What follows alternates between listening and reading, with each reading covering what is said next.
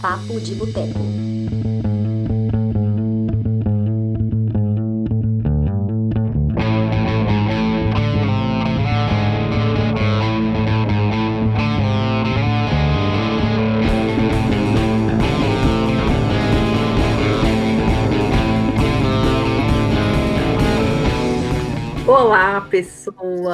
Pessoas maravilhosas! Estamos começando agora mais uma edição do Papo de Boteco, edição número 99. Estamos chegando na edição 100, yes!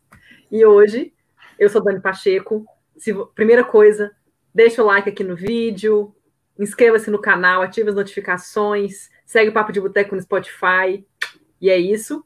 E hoje, para fechar o, o, o ano 2020, separamos um programa para falar sobre os melhores filmes do ano. Vamos falar sobre os filmes lançados no ano, quais foram destaque, na nossa opinião. E para falar comigo hoje, temos uma mega equipe maravilhosa. Temos aqui o Túlio Dias, que está de volta. Oi, Túlio. Oi, Dani. Ah, que saco, tô fazendo comigo que eu faço coisa, tá bom. É, temos aqui o Lucas Siqueira, que também voltou, voltou também após muito tempo. Oi, Lucas. Oi, Dani. Oi, Marcelo. Oi, Léo. Oi, Túlio. Oi, amigos aí do chat. É sempre bom estar aqui com vocês. Estou muito feliz de, de, estar de volta. O Túlio me tirou do meu castigo, né? Vocês sabem que ele me censurou, não deixava eu aparecer. Agora já caducou aí minha sentença, então estamos de volta. Temos aqui também o Léo Lopes. Oi, Léo. Fala, pessoal. Uma honra estar aqui com vocês, é, com essa equipe aqui, que lá nos primeiros que a gente participou, que eu participei, que, que teve, você estava exatamente esse time, então muito bom estar de volta. Oba, isso aí. E por último, mas não menos importante, o Marcelo Palermo. Oi, Marcelo. Oi, Dani, boa noite, boa noite todo mundo. Tava com saudade, fazia tempo que eu não participava. E hoje tô até com uma decoração especial aqui, ó, de Natal, tá vendo? Umas lâmpadas, ah, e é isso, gente. E a camiseta do Jack Brown, hein? Ah, é, mostrem suas camisas aí. Qual que é do Léo? É do Chuck? Chuck. E do Túlio Taxi Driver. Eu não Tinha muito nada. cinéfilo, cara. Eu fiquei devendo aqui, eu fiquei devendo. Eu, eu, eu troquei. Ah. Então, hoje, gente, como é que vai funcionar? No fim do programa, nós vamos falar o top de cada um dos melhores filmes, na nossa opinião. Mas, e durante o programa vai ser legal, porque o Lucas, que ele viu muitos filmes esse ano, mas ele não viu muitos filmes de 2020. Então, ele vai mandar perguntas para a gente, que a gente não sabe quais são, e nós vamos responder. São perguntas que têm a ver com os filmes lançados em 2020. Então, vamos lá. Antes de começar, peraí que a Karen mandou uma mensagem para o Túlio. Túlio, devido à sua ausência, você perdeu o posto de favorito do cinema de boteco. E agora meus favoritos são Palermo, a Dani e a Grace. Cara, a Karen tá. Fala aí. Às vezes, a gente tem essa questão da disputa sadia. Então, se você diz que o Marcelo, a Grace, a Dani se tornaram as pessoas favoritas para você, eu vou ter o imenso prazer de recuperar esse trono ao longo do ano que vem. Entendeu? A gente vai disputar. Eu queria, eu queria só dizer que a Karen tá me convencendo a gostar de Taylor Swift, que eu tô vendo com outros olhos e ouvindo com outros ouvidos, tá? Cara, eu, eu quero... ouvi a música dela com o Matt Beamen, lá do The National. Que música boa pra caralho, velho. Eu também vou começar a ouvir Taylor Swift. Nossa, eu passei o dia ouvindo Cardigan esses dias, eu falei, olha, não é que é boa? Os dois últimos discos dela são bem bons, assim, são acima do, da média dela, assim. Eles são muito bons. Repare a expressão, a cara do Léo. Não, porque Fala aí, eu entrei. Quero saber por que, que eu não entrei nesse time que substituiu o Túlio como favorito do cinema de É que eu, eu e o Lucas aqui ficamos de fora desse time. Eita, não sei a Karen me persegue, ela sempre me critica aí nas redes sociais, ela, ela caça minha pessoa aí. A Karen agora foi emitir opinião, colocou aí a situação. A situação né? É, Karen, se vira aí. Então, vamos lá, Lucas. Comece aí suas perguntas para nós. Bom, pessoal, é, esse ano eu tive alguns outros projetos envolvendo cinema, então fui ver outras coisas, né? E também sabia que tinha gente mais competente aqui na, na equipe para analisar, né, os, os, grandes lançamentos aí. Mas eu vou aqui, eu estou como se eu estivesse vendo o jogo aqui no camarote VIP hoje, né? Fazer perguntas que acho que o pessoal aí da, da audiência gostaria de fazer. E acho que a primeira delas, que é o que me interessa bastante aqui, é, é a questão do terror. Se vocês puderem falar aí algum filme de terror que seja interessante nesse ano. Eu vi que O Homem Invisível entrou em muitas listas aí, mas assim, fiquei com uma preguiça de assistir esse filme, velho, por causa do, do, primeiro filme lá da Múmia, eles fazendo esses remakes aí. Então eu queria saber de vocês aí, qual, qual o bom filme de terror aí que saiu? Só, um, só antes do, desses começarem, só fazer um adendo que a Universal já desistiu de fazer esse universo de monstros dela. Então, ela tá, essas adaptações que ela está fazendo são separadas, assim. Eles desistiram, ainda mais que a Múmia foi uma grande decepção nas bilheterias, eles queriam, esperavam ter feito muito mais dinheiro do que eles fizeram. Então, eles estão fazendo adaptações, cada uma independente, cada um por sua conta. E o Homem Invisível é uma delas. Então, só para. Eles desistiram do universo de monstros. Que bom. Eu posso deixar, posso deixar uma, uma dica para começar? É, o Túlio apontou para mim durante a fala do Lucas, porque o Túlio sabe que eu não sou fã do Homem Invisível, né? Então eu vou indicar para o Lucas quais foram realmente os melhores filmes de terror de 2020. é, o meu favorito, que até está no meu top 10, que, é, que a gente vai revelar no final, é o Host, que aqui ficou Cuidado com Quem Chama, que é um filme né, nesse mesmo formato dos filmes que são inteiramente passados numa tela de computador, como Buscando, Amizade Desfeita. Teve, alguns filmes foram feitos assim, é, nesses últimos anos foram feitos assim, é, e quase todos de terror. E esse aqui é um deles, e eu acho assim muito curioso porque entre todos os filmes que a gente foi vendo esse ano, né, como a maioria tinha sido feita já em 2019 e tudo mais, é, quase nenhum fala da, da pandemia propriamente, ou, ou, não, ou não é passado durante ela. E o Host é um filme de terror e, e eles, ele, a justificativa para que, que esse filme aconteça por uma chamada de Skype é justamente essa, porque os personagens não podem se encontrar presencialmente porque todos eles estão em quarentena. E aí, durante essa chamada ali para evocar um espírito, é, eles acabam recebendo a visita de, de espíritos mesmo e coisas aterrorizantes acontecem. Não precisa falar mais muita coisa, é um filme bem curtinho. É um filme de uma hora, 58 minutos. E, cara, é um filme de espírito, assim, tem tudo que um filme de espírito precisa ter. Tem a cadeira sendo puxada, tem a, o, o, a tensão crescente entre as personagens. Ele não reinventa a roda, mas eu acho que funcionou muito bem nessa, nesse esquema de tela dividida entre os personagens. Ficou muito tenso, é, é bem escrito. É, é um filme legal, assim, é um filme de terror legal. E eu acho que ele fica mais interessante ainda por ter a, a pandemia como pano de fundo. É, você vai notando assim elementos é, que são quase cômicos assim por serem por, por, a gente se lembrar da nossa realidade. Tipo, quando, quando uma das personagens lá desaparece da tela, quando a outra vai, vai até a casa dela, ela bota a máscara antes de sair. Então você vai se lembrando, porra, eles também estão numa pandemia, né? Não é só o Léo acabou de bancar a Dani Pacheco agora, né? Contou o filme todo para todo mundo. Não, foi uma pequena informação. Uma pequena informação. Já, já, já aqui no caderninho, velho. O caderninho hoje Ó, vai comer solto aí. Além do host, que é realmente super legal, é, a Netflix é. lançou dois filmes que vale a pena, tá? Um, o Léo colocou entre os piores filmes do ano para ele, que é o Vozes, mas vou te falar, o, como um filme de terror no sentido de dar susto, Vozes funciona pra caralho. É, é, aquela velha coisa de casa, a família tá ali na casa, as coisas começam a acontecer, então se você gosta de pegada assim, pode cair matando, se prepara para ter bons sustos, tá bom?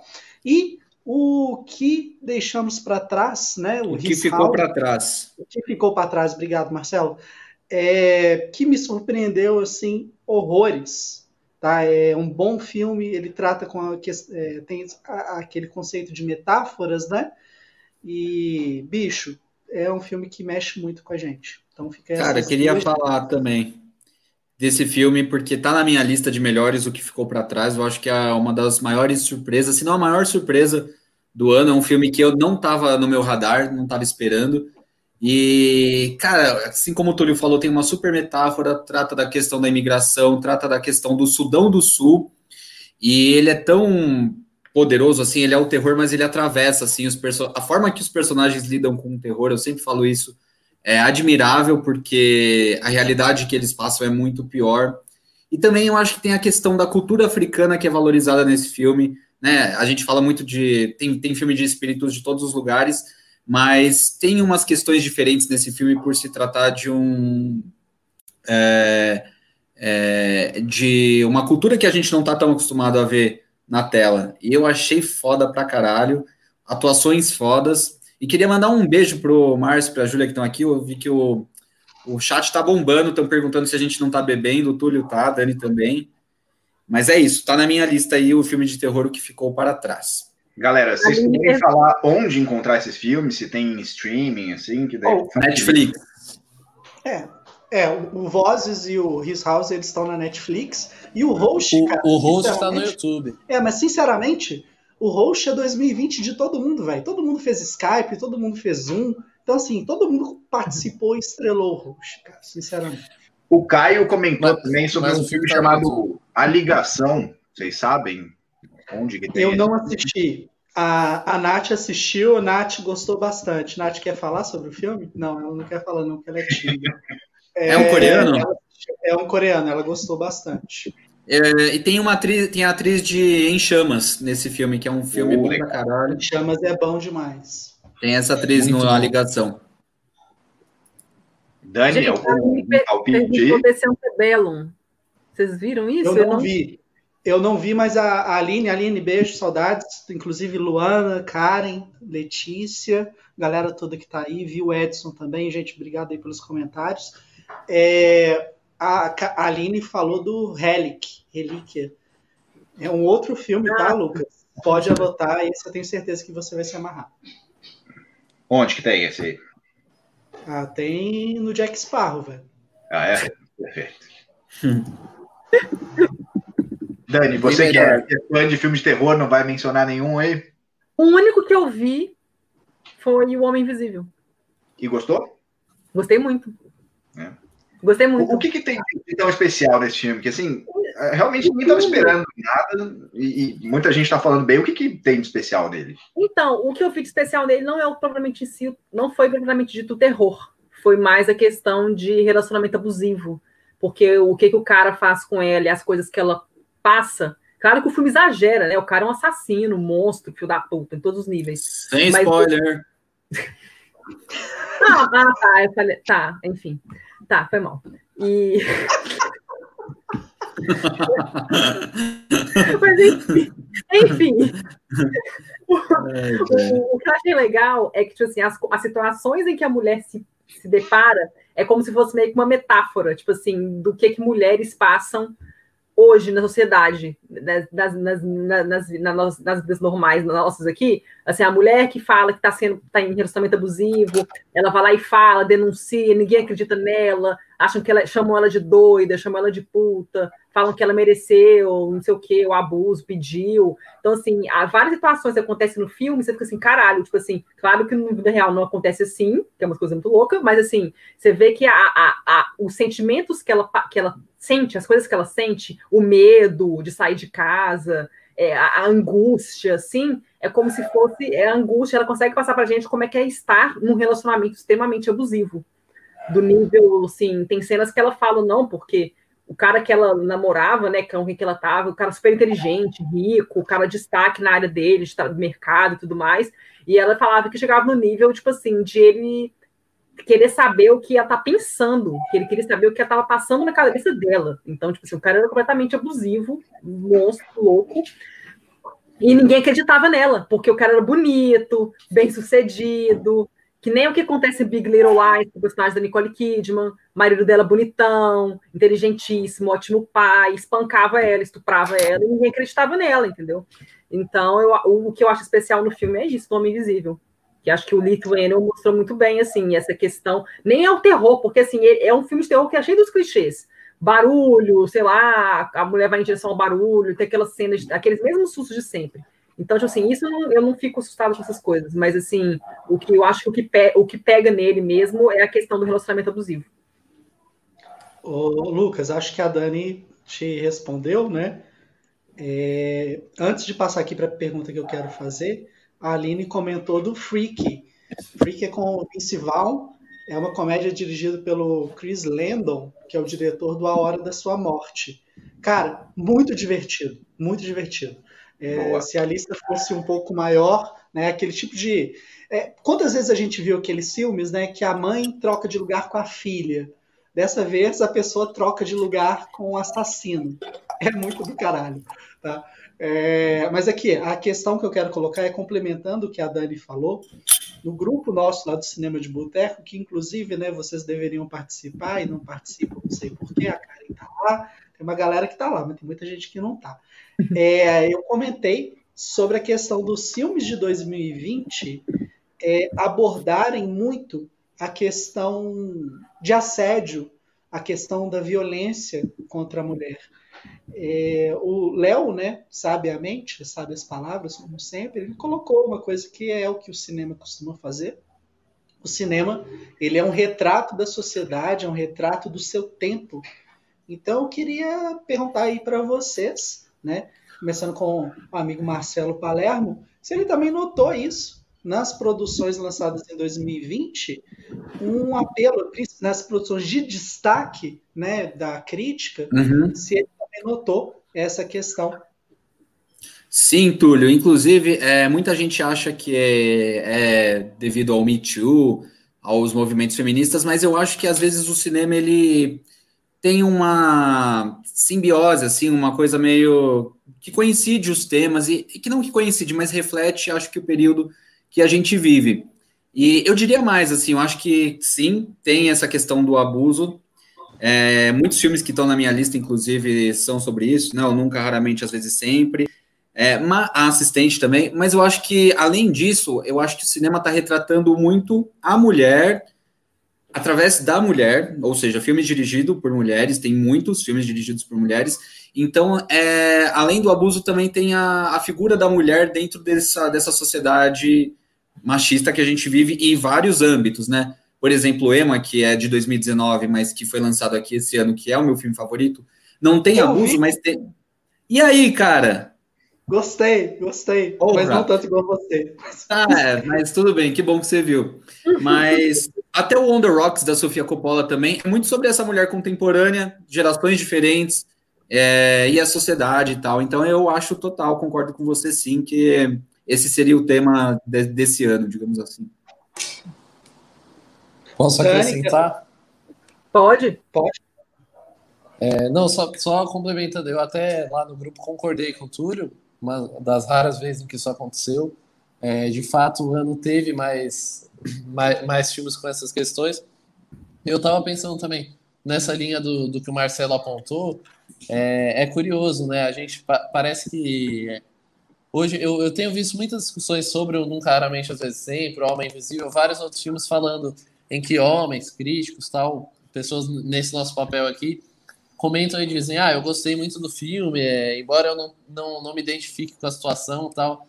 E eu, eu parei para pensar sobre isso, né? Acho que isso é uma questão que o, que o cinema está trazendo, né? Sempre foi o contrário. Todas as mulheres que assistiam aos filmes, como os filmes eram dirigidos por homens, tinham um ponto de vista de homens, eram histórias sobre homens. Sempre as mulheres estavam nesse papel de, de gostar do filme, mas não poder se identificar. E agora a gente está vivendo um, um, estágio no cinema em que é o contrário, em que o homem tem que, tem que assistir e gostar e tem que se deslocar do papel de quem se identifica. Acho que isso é, é evidencia né, essa transformação, esse, esse momento que a gente está tá atravessando e que é muito, muito produtivo.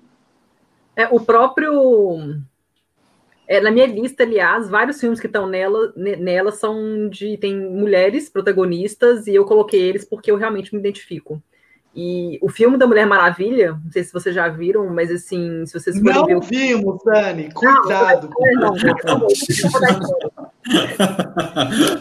eu não vou dar spoiler. Mas o, ele, se você, se você for analisar assim, bem o, o, o elenco, os personagens, quem está ouvindo o filme, é mulher. É a Perry Jenkins que dirige com o roteiro dela, ela coescreveu o roteiro. A Gal Gadot, óbvio, a Mulher Maravilha. A Kristen Wiig tem um papel muito importante. Então, assim, é um filme totalmente feminino.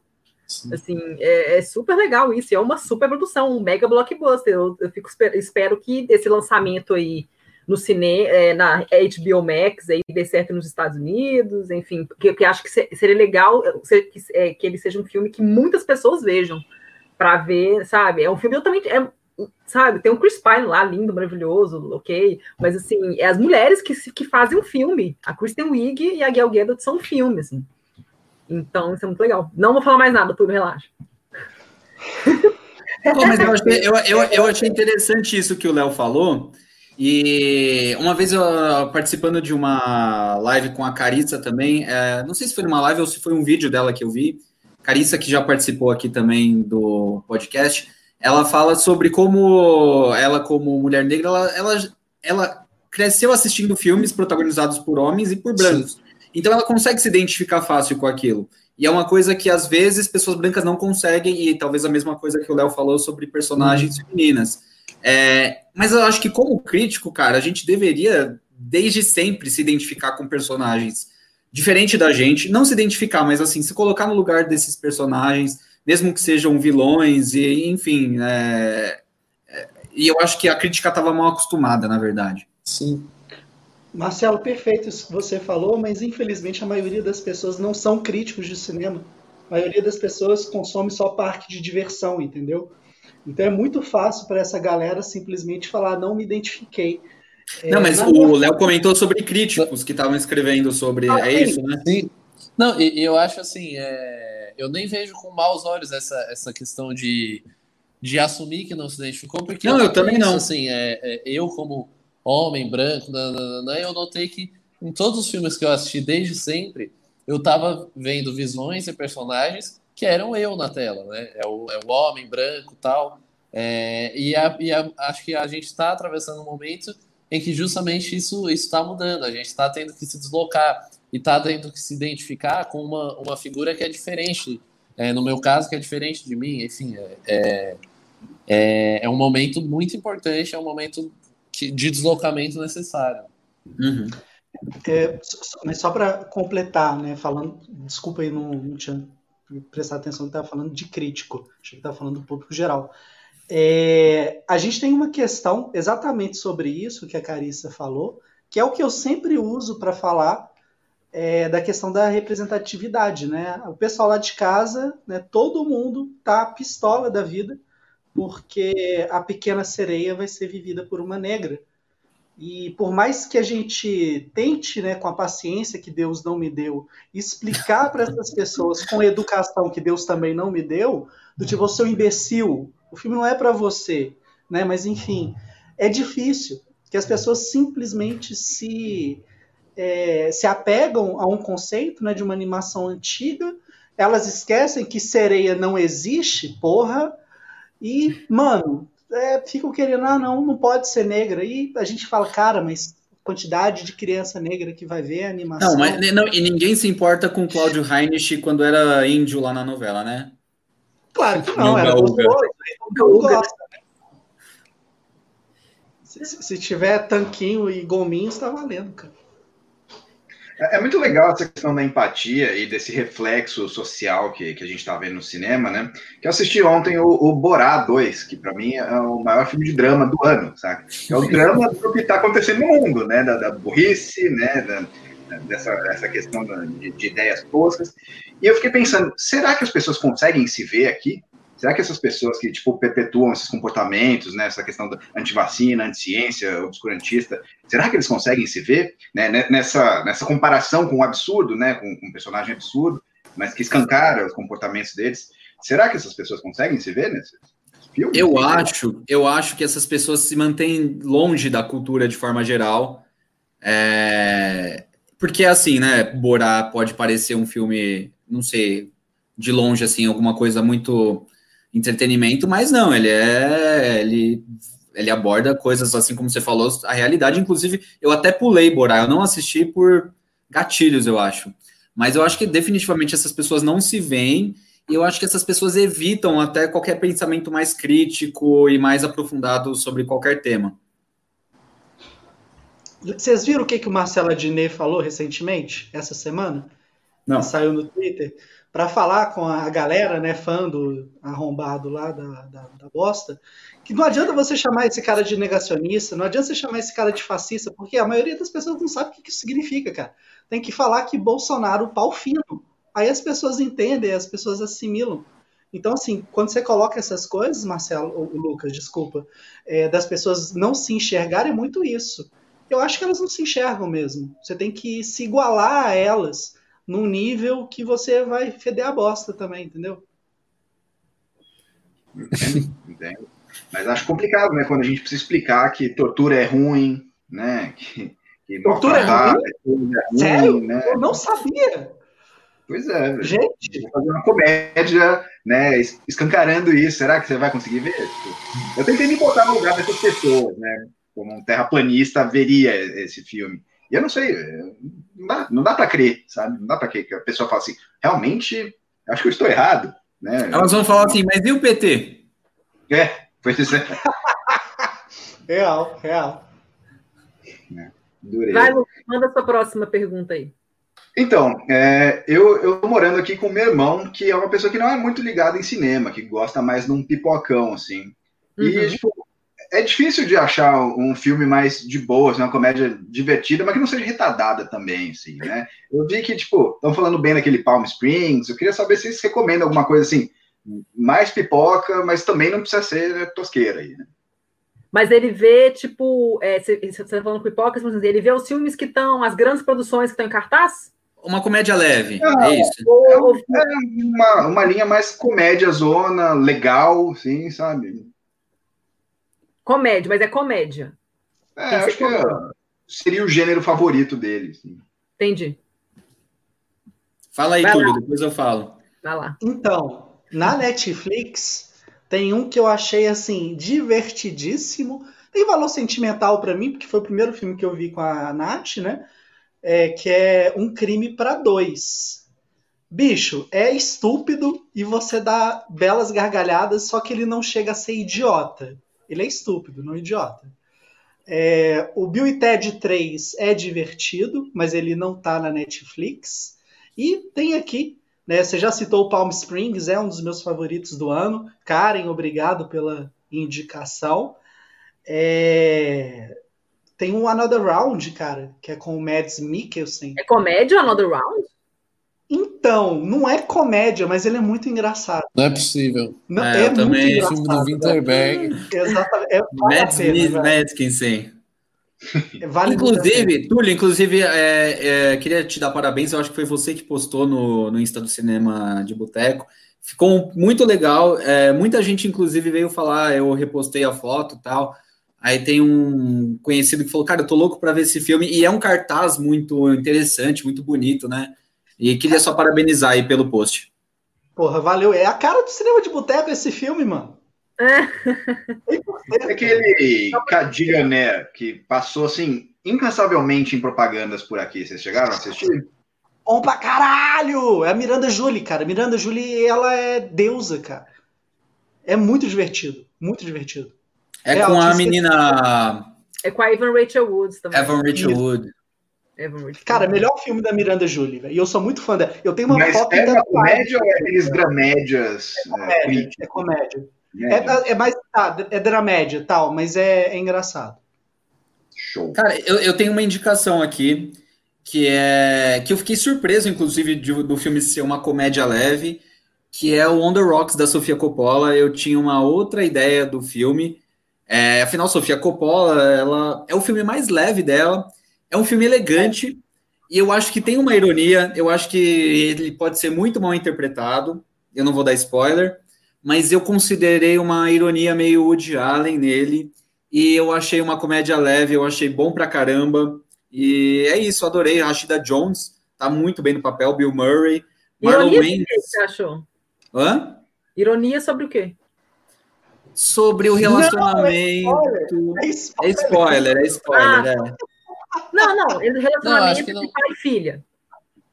Não, não. Não? Sobre o casamento É, dela. é assim, é assim, é pai e Não, filho. não, isso, isso não é spoiler, não. Não é spoiler, pra- não, uai. Dela Não, com não é Maria, pra falar ironia. Sabe quando ela morre no final? Não. é, Marcelo. Não, não. O que? O que? Peraí, agora eu fiquei confuso. Você falou que a ironia é do relacionamento dela com o marido. Sim, na minha opinião, sim. Tá. É que eu não Concordo. posso me aprofundar porque seria Não, spoiler, mas eu acho que tem muita gente que interpretou errado, até como se fosse um filme é, não feminista, o que eu acho que é pelo contrário. É isso. Ah, E- tá. mas é leve, é um filme Eu vi levíssimo. o filme, eu vi o filme. Tem uma parte no México que é deliciosa, enfim, eu gostei bastante. É, eu vi o filme recentemente, eu fiquei até surpresa, assim, porque a, a Sofia Coppola, assim, ela já fez filmes, assim, mais, assim, que não são tão virgens suicidas da vida ou encontros dos encontros, mas, assim, é, eu achei um filme surpreendentemente bem leve, assim, é um filme bem tranquilo, assim, você vê... Marlon Wayne está bem no filme também. É, o filme é super gostoso. Eu adorei o Bill Murray, eu adorei ele, assim. Ele pode até conseguir, se der, né, uma indicação ator coadjuvante. Eu acho difícil, mas ele é o que tem chance de ter alguma indicação do filme. Você acha que a Rashida e... consegue uma indicação? Não, ela, porque não, ela tá bem. Não. A categoria de atriz tá muito, muito forte. forte né? Tá muito forte, ela não tem chance, não. Nem roteiro. A roteiro eu acho muito difícil também. Eu acho que quem tem chance ali é o Bill Murray mesmo. Mas assim, eu gostei muito, assim, eu achei o filme super sofisticado também, tipo, ela é uma mulher super moderna, e, e eu, eu gostei muito, assim, do, do filme. É um filme bem leve, assim, mas não é um filme bobo, assim. Ele é um filme é. contemporâneo, é um, tem um relacionamento dela com o pai, que eu também gostei. Eu adorei o, o papel do Bill Murray. Gostei muito. E para quem quiser saber mais, eu fiz um vídeo e tá no canal do Cinema de Boteco sobre o filme, tá?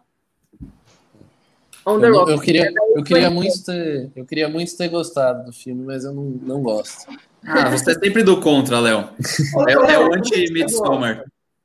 Não, eu, eu, eu, Um Crime para Dois, que o Túlio mencionou, eu gosto. Achei um filme bem divertido. Sério? Sim, achei muito bom. Assim, acho que a, a química entre o casal principal, os dois como atores de comédia, muito. Um Crime para Dois. Ah, tá. Assim, ele é, é assim, é, é, aquela coisa mirabolante do filme de crime de comédia, né? Em que você não, não você tem que ligar completamente a suspensão de descrença, porque a trama policial é uma besteira, não tem como você acreditar em nada. E é isso, é, é parte do filme, é, é uma comédia, mas a química entre os dois é muito boa.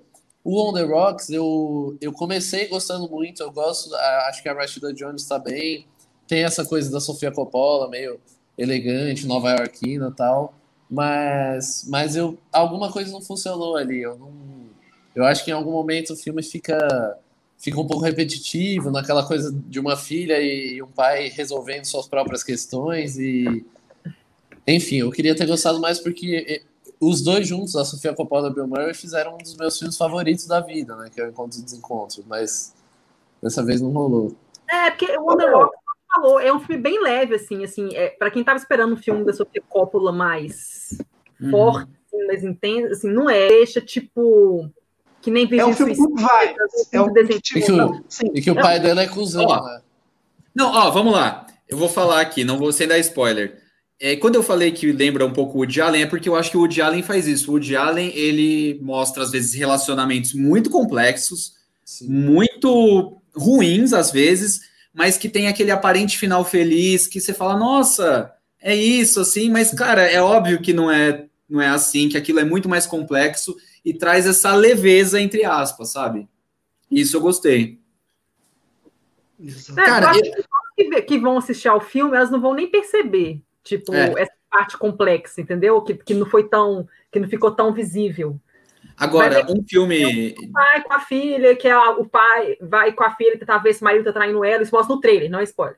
Então, tipo assim, sabe? Não, tá no trailer, vai tomar no seu. Tá no trailer. Tá no Calma, trailer. Dani. Eu não vejo o trailer.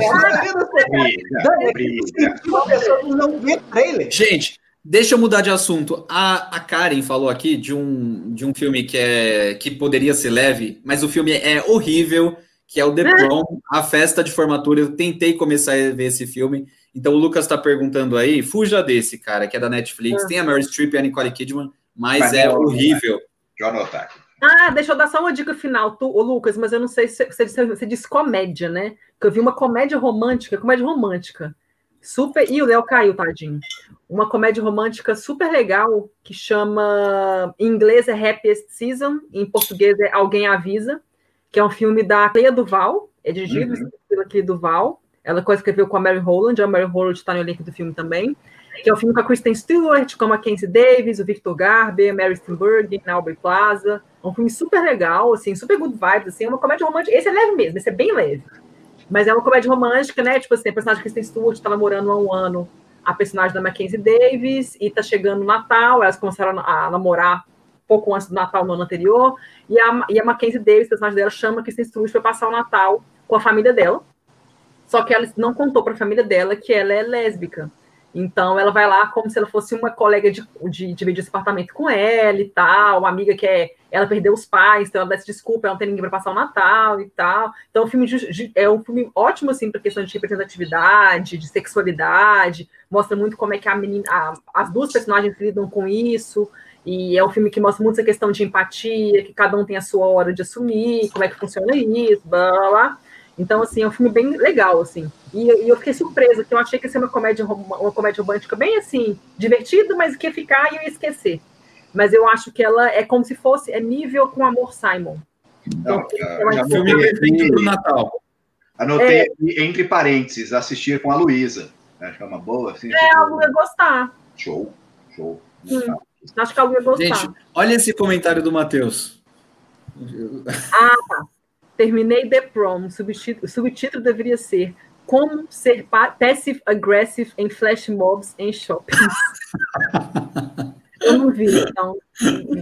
O Matheus indicou um outro filme aqui, The Dark and the Wicked. Eu não Muito vi, bom. mas já anotei aqui, viu, Matheus? Depois eu vou te dar aí, numa próxima live, eu, eu falo o que, que eu achei. Ô, ô, Lucas, eu acho que eu falei desse filme com você. Eu sei que eu falei dele com o Matheus, acho que eu falei com você também, velho. Cara, ah. eu também acho que você falou comigo, tá na lista de filmes para ver, mas assim, era sempre quando tinha, tipo, putz, eu posso ver esse filme que tá todo mundo falando, ou ver As Gêmeas de Drácula, tá? E daí, né, o coraçãozinho aí do, do terror tosco foi sempre pro outro lado aí. Então, tem uma pergunta para vocês, antes do Manda. Lucas mandar outra. Como foi a experiência de vocês assistindo o filme esse ano. Do tipo, vocês conseguiram ver mais filme? Porque com toda essa coisa do isolamento, a gente ficando mais em casa, é, fica essa falsa ideia que, ah, vou ver filme pra caralho. E às vezes não é bem assim. Né? O Lucas, por exemplo, falou: ah, eu vi muito filme, só não vi muito lançamento. Então eu queria saber, começando do Leozinho, é, que que vocês, como é que foi o ano de vocês? Uhum, bora lá.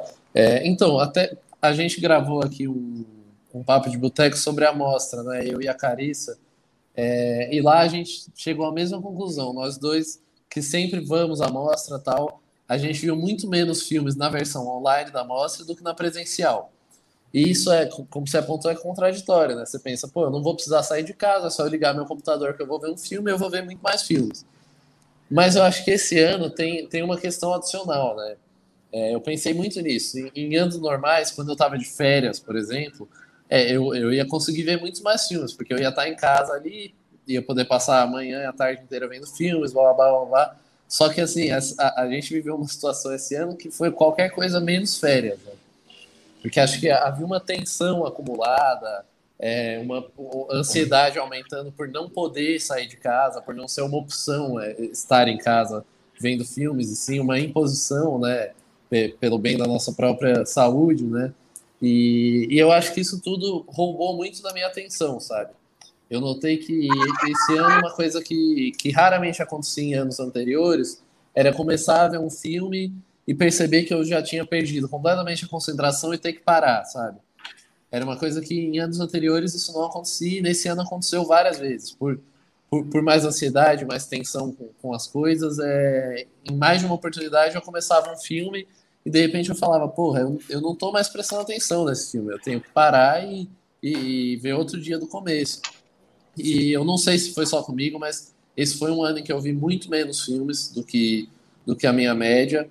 É, outra coisa também é que eu sempre fui muito ao cinema, então eu sempre ia duas, três vezes por semana ao cinema, e, e, e nesse ano não teve cinema, então isso também diminuiu. Acho que diminui toda a coisa de ter, ter filmes sendo repercutidos, acaba te motivando a ver tantos filmes que estão sendo lançados, quanto ver outros e atrás de outros. Esse ano, a diminuição dessa repercussão também é, me gerou isso. Lógico que essa é a minha experiência pessoal, mas eu achei esse um ano mais difícil, assim, de, de conseguir ver filmes e, e aproveitar eles como, eles como eles devem ser aproveitados. Marcelo, Dani? Cara, é, não, super concordo com tudo que o Léo falou, achei uma boa pergunta. E, cara, também vi menos filmes, com certeza, e os que eu vi, eu acho que eu não me concentrei tanto. Acho que prejudicou também no meu gosto, assim, às vezes eu acho que tem, teve filmes que talvez eu teria gostado mais, se fosse uma outra experiência. E é engraçado, tipo, essa semana eu assisti, por exemplo, o Babenco. A Id até comentou sobre Babenco, eu vi, eu gostei. Nossa. Mas eu tive que parar no meio porque o Romeu acordou, aí eu comecei depois, e essa coisa de parar e depois continuar. E isso tem a ver também com uma coisa que eu vou falar aqui. Ah, da mostra que o Léo falou também, eu, eu recebi o convite. No primeiro filme começou a travar pra caramba, que era o filme de estreia, acho que era a minha internet ali, que foi uma coisa junto com o MUBI. Eu falei, cara, eu desisto, não vi nada da mostra quase. E aí eu vi um filme no cinema esse ano, que foi Tenet, depois que. Depois de alguns meses já, porque ficou vários meses em cartaz. E eu não estou indicando ninguém para ir, não estou falando nada, incentivando ninguém, mas o dia que eu fui, o cinema estava vazio, tinha, sei lá, cinco ou seis pessoas foi muito seguro para mim e, cara, isso contribuiu muito. Inclusive, o filme está na minha lista, eu adorei o filme.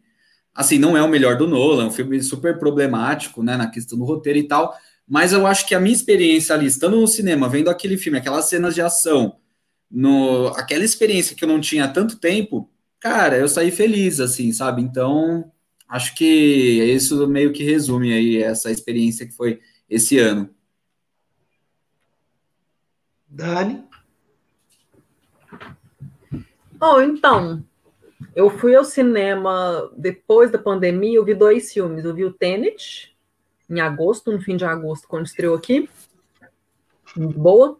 E vi semana passada, na sexta, o Mulher Maravilha, 1984. Os dois, as duas vezes que eu fui, o cinema tava, tinha pessoas, tinha assim, uma quantidade boa de pessoas, mas assim, claro que é muito mais vazio. Assim, várias fileiras que não podia sentar ninguém, na mesma fileira tinha que ter uma distância grande de uma pessoa para outra, você não pode, não pode comer nada, não vende nada, você só compra o ingresso, ver o filme pronto, tem que ficar de máscara o tempo inteiro. Primeira vez que eu fui, que eu, quando eu fui ver Tenet, foi meio estranho, eu fiquei meio assim, que estranho ver esse filme com essa máscara na cara, mas, mas já acostumei a usar máscara. Eu vi muito menos filme, porque, igual eu falo, eu não via três filmes por semana, eu via, eu costumava ver o cinema uma vez por semana. Então, toda semana eu ia no Belas Artes ou ia no pátio quando eu queria ver um filme mais blockbuster e tal. Então, toda, então eu via pelo menos quatro filmes por mês, no mínimo quatro filmes por mês. E esse ano, eu achando que eu ia ver mais streaming, mas o único streaming que eu tenho é a Netflix. E os filmes da Netflix que eu gosto são os filmes do Oscar mais. Então, é só no fim do ano que lança filme, né? Os filmes do Oscar. Então, eu vi, eu só, eu vi os filmes do Oscar, que estão indo para o Oscar. Faltam dois ainda. Eu não vi ainda o é, a, a, a, voz do sol, a voz a do voz blues, não, do blues. A voz do blues eu não vi ainda e nem o set de Chicago. Eu vi o Mank, e o Billy Elliot eu não pretendo ver. mas assim, mas é isso, eu vi muito menos, assim, nem compara a quantidade de filmes que eu vi esse ano. Eu vi muitos poucos, eu não devo ter visto nem 20 filmes porque trabalhei muito e gravando podcast e tal, acabou que eu não tive tempo, então. Mas foi uhum. interessante, a experiência de ir ao cinema, tipo, de máscara, foi meio estranho, mas já acho que é uma coisa que eu vou ter que. Eu tô indo ao cinema aqui, gente, porque tá mais controlado, tá? Tipo, assim, tá tendo muito caso, mas tá mais controlado, as pessoas estão respeitando bonitinho e tal, não tá tendo essas aglomerações loucas que tá tendo no Brasil. Então, assim, eu tô indo, então eu espero, ano que vem vai continuar assim, vai ter que usar máscara ano que vem, não tenho dúvida. Então, eu já, já acostumei a usar máscara, então não, não acho mais estranho a experiência de ir ao cinema usando máscara. E é Lucas? isso. Bom, uh, nós que assistimos filme para fazer comentários, né, para escrever sobre, é, a gente tem essa ansiedade de sempre ver o filme quando ele sai, né, para poder falar rapidamente, para poder né, vir aqui para ficar essa ideia com o pessoal. E essa foi uma ansiedade que eu não quis ter esse ano, assim, sabe? Já era um ano de, de tantas ansiedades, né? De tanta coisa para resolver, para pensar sobre. A, a, minha sala virou uma coisa que não era antes, que é o lugar onde se faz tudo, saca? E, tipo, também não era um lugar bom de, de, ficar vendo filme, mas. Então eu falei, vou ver cinema como meu happy place, assim, vou para as coisas que, que eu, tipo, que me dão muito prazer, um negócio assim, uma fuga mesmo. E fui para um outro lado, assim, completamente diferente. Consegui ver muitos filmes, mas, sim, como fuga, sabe? Eu não quero pensar nisso, não. Não quero pensar nos meus sentimentos, não quero pensar no meu alcoolismo, vou ver filme de terror louco aqui, sabe? Acho doido. Marcelo? Só queria dizer que isso que o Lucas falou é interessante. Eu também, assim, muito trabalho, trabalho, trabalho, trabalhando em casa. a, a sala vira esse ambiente, e eu queria dizer que Emily em Paris foi a coisa mais legal que eu vi, assim, porque eu saí da minha realidade, era uma coisa boba, aleatória, que eu falei, meu, sabe, quero esquecer da realidade, e foi essa série Emily em Paris. Até minha mãe viu, minha mãe nem é de ver série, assim, ela vê The Crown, assim, ela tem uns dramas, e ela adorou Emily em Paris, porque isso é leve, isso é a coisa é, mais... Você foge, é. é Fala aí, Léo. Good vibes. É, nisso, nessa linha do, do que o Lucas falou, acho que isso também está no centro de das pessoas terem conseguido ver menos filmes. Acho que a coisa da, da, do streaming, ela quebra um pouco a questão do, meu, esse filme, as estreias da semana, sabe? As estreias da semana são um evento para todo cinéfilo. É, você uhum. pode não ver exatamente quando estreia, mas isso acaba pautando os filmes que vão ser falados ali. E o streaming, ele, ele acaba é, eu, eu, perdi a palavra, mas é, quando, quando as, ele dispersa isso, ele dispersa essa experiência é, de ser o filme que está sendo falado, de ser o filme que está em pauta, porque assim, ele vai estar tá ali. Ele não está estreando naquele momento, não vai estar tá no cinema só por um tempo. É, e isso acaba dispersando, isso, isso é, destrói um pouco aquela coisa do, do filme ser o evento e ser pautar discussões e tudo mais. Né? Então acho que isso também influenciou no fato de muita gente chegar no fim do ano com uma lista dos melhores do, do ano um pouco menor, é, ter se perdido um pouco em quais foram os filmes mais, mais repercutidos do ano tudo mais, porque a gente não teve essa experiência né, nesse ano. Ó, eu vou cortar, Lucas, eu vou pular outra pergunta sua aí, cara. Eu prometo que você pode fazer. cara, a Eide comentou de alguns filmes. Ela tinha falado de Uma Noite em Miami, eu não assisti ainda. Não não ainda. ainda não está disponível. Lançou ainda. Não está disponível em lugar nenhum? Eu acho que já tem não, no Jackson. Ele vai ser lançado, ele vai ser lançado nos cinemas dos Estados Unidos de forma limitada, agora no Natal, nesse, nessa semana agora, e vai ser lançado na Amazon Studio só em janeiro. Na Amazon ah, tá, Prime. Disponível. Não, beleza. É, ela comentou desse. É, eu quero indicar para a Ed, né, o Mangrove, do Steve McQueen, que é muito foda. Mas ela citou também o Mank, e como o Léo já levantou a mão aqui para falar, eu acho que a gente não pode deixar de falar de um programa de melhores do de nome do David Fincher. Eu quero expressar aqui o meu total desprezo pela tentativa do David Fincher de tentar emular a emoção. Ele é um cara que trabalha de, com filmes de gente maluca, gente fodida da cabeça. Na hora que ele tenta ser humano, é uma bosta, cara. É, vamos lá, tá, vamos ser menos radical. O Mac não é ruim, tá, gente? Mas o David Fincher tentando ser humano e legal é uma bosta. Tanto que ele fez o melhor filme de romance de todos os tempos, que é o Garoto Exemplar, cara. O Garoto Exemplar é uma louca querendo matar um louco, sei lá, entendeu? É uma então, assim, heroína, assim, é uma heroína. M, Amazing M. Spoiler, Túlio. Eu que dou spoiler, né, da mãe. Não, eu só falei que era uma louca psicopata. É, mas no, no, filme dá pra entender que ela é uma coitadinha que desapareceu só. É, isso aí emenda a minha, a minha próxima pergunta aí, que era para vocês. Posso mandar na sequência? Ou, ou claro. tem reflexões ainda? Manda. Uh, esse filme aqui, esse filme, esse ano tivemos algumas, muitas decepções. Eu acho que uma grande decepção que eu tive foi Duna. Eu li o livro depois de mil anos ensaiando, assim, ah, não, um dia eu vou ler Duna. Eu li o livro, no dia em que eu terminei o livro, foi cancelado. Tá? Muitos filmes famosos aí, muito renomados, né, como o Tenet, o Mank, entre outros aí, fizeram algum barulho, mas nem tanto. Eu queria saber de vocês quais foram as decepções aí do ano. Calma, mas você viu o Tenet e o Mank? Não. Ah, você não viu? Ah, não. Tá, vamos lá. Eu vi os dois. Do Tenet eu tive uma grata surpresa, porque a crítica meteu o pau no filme acabou, deram nota C e tal. E, cara, é um ótimo filme de ação. Tem as cenas de ação, tipo, sabe? Pô, é Christopher Nolan não é horrível. E com o Mank, cara, eu, eu fui. Assim, é um filme difícil, é um filme chato. Porém, eu devo dizer que ele cresceu para mim. Eu não sei porquê, mas é, eu gosto muito da atuação da Amanda Seyfried. Tem uma cena ali no baile ali, que é uma festa fantasia no final, que eu não vou dar spoiler, mas assim, eu achei que eu achei aquela cena tão boa. Definitivamente não é um filme incrível, né? E ainda mais falando de David, David Fincher, eu amo Garoto Exemplar. Inclusive, a gente vai escrever sobre ele, a gente está preparando aí um material sobre melhores da década, né? a gente fala mais sobre isso depois. Mas eu sou um fã do David Fincher e esse filme definitivamente não me pegou, porém ele cresceu para mim. Então não sei, assim. O que que, é que, que fez ele crescer para você? Eu tô intrigado. Cara, eu acho que foi a personagem da Amanda Seyfried, da Marion Davis, é... e como ela é expressiva, não sei, eu fiquei imaginando ali. A, a fotografia eu acho bonita, aquela coisa em preto e branco e tal. Mas aquela cena, eu acho que aquela cena fez eu pensar que é uma cena de uma festa fantasia, que o Mank entra, ele tem problemas de alcoolismo, ele tá bêbado, ele entra ali falando algumas coisas e ela tem uma reação que ela só fica assim, ó. E, e eu não sei, acho que a atuação dela me pegou ali, eu falei, caramba, como essa atriz é expressiva. Acho que é isso. Ó, minha maior decepção foi o Mank mesmo e eu não tenho outra. Mas e a, maior decepção do Marcelo aí? Qual foi a sua decepção do é, ano? É, Marcelo, você não falou. Qual... Ah, é porque você, você comentou dos dois. Qual que é tá, vamos lá. Te decepcionou? É, bom, acho que a maior decepção são todas, todos os filmes que eu tava mega esperando para esse ano que ficaram para o ano que vem, que é Duna, The French Dispatch e Bergman Island, que é um filme que vai ser é, da Mia Hansen Love, enfim, é, vai ficar para o ano que vem. E acho que a maior decepção. Não era um filme que eu estava esperando muito, mas esse filme da festa de formatura é horrível. E eu amo a Nicole Kidman. E eu falei, caralho, que bosta, cara. E eu acho o Ryan Murphy muito superestimado, assim. Ele não é tudo isso. Você esqueceu de falar de Anete. Anete, que é, é.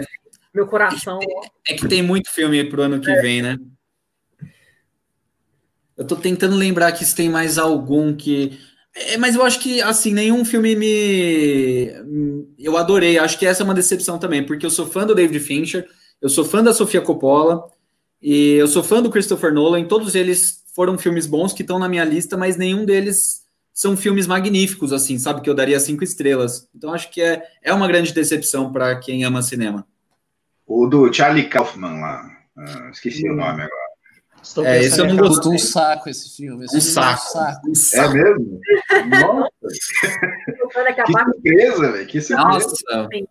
Eu não gostei. Ô, Lucas, Lu, ô, Dani, muda o microfone do Marcelo e do Léo, tá? Lucas, eu acho que se você encher a cara e assistir o filme, você vai gostar, né? É... Sou perito nessa, nessa arte. Cara, tem muita coisa fragmentada. É um filme difícil pra caralho. Ele definitivamente faz isso. Ou você ama ou você odeia. Não tá na minha lista de favoritos. Mas, bicho, eu gostei. Eu acho que ele bate forte ali na hora que você pensa questão de identidade, questão de depressão, é, paranoia pura. Bicho, muito legal. Muito legal. Nossa. Léo? Eu não consegui nem chegar ao é final. do Kaufman, né? Você gosta do Anomalisa, né? Eu sou, eu, eu, eu adoro o Anomalisa, sou fã mesmo do Kaufman, mas esse filme, assim, eu não consegui chegar no final, cara. Eu achei. Tá, é um filme insuportável. Um filme. Nossa, maçante. Quando, quando a pessoa que vai defender o filme fala. Ah, não, mas é um filme difícil, como o Túlio fez. Aí você já sabe que é ruim. Porque aí quando, quando o cara usa esse argumento, o filme é ruim. O filme não é bom. Cara, como assim? Tá ele só não tá no padrão do que se espera geralmente. Não, mas é porque quando o filme é, é realmente bom, quando o filme é realmente bom, você nem, você nem contra-argumenta, você nem, você nem avisa assim, ah, o filme é difícil. Você já fala assim, puta, esse filme é bom pra caralho. Você, você já se, se auto-revelou aí o fato de que esse filme é muito chato.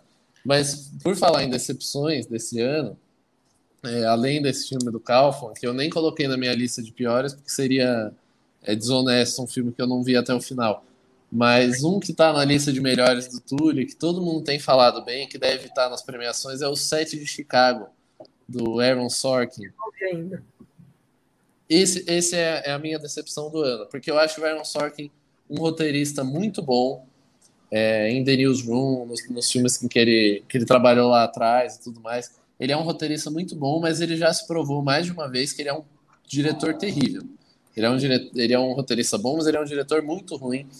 Ele, ele realmente o filme ele revela muito isso. É um filme com, com aqueles diálogos que funcionariam muito bem num livro, mas que mas o filme não tem noção de forma, assim, o filme não tem não, não consegue ser não consegue ser fiel ao sentimento de nenhum personagem. A gente não consegue se, é, se envolver de fato com nenhum deles. É só um filme com discursos. Todos os personagens discursam em algum momento, porque o Aaron Sorkin quer exibir as habilidades de roteiro dele. Mas como para produzir uma história audiovisual, ele, ele não funciona. Assim, é um filme que não é envolvente, é um filme é, é, carece disso, carece de conseguir construir emoções e construir envolvimento na tela, assim, utilizando todas as técnicas que o cinema tem, não só o texto, que, que é só uma parte muito pequena dele.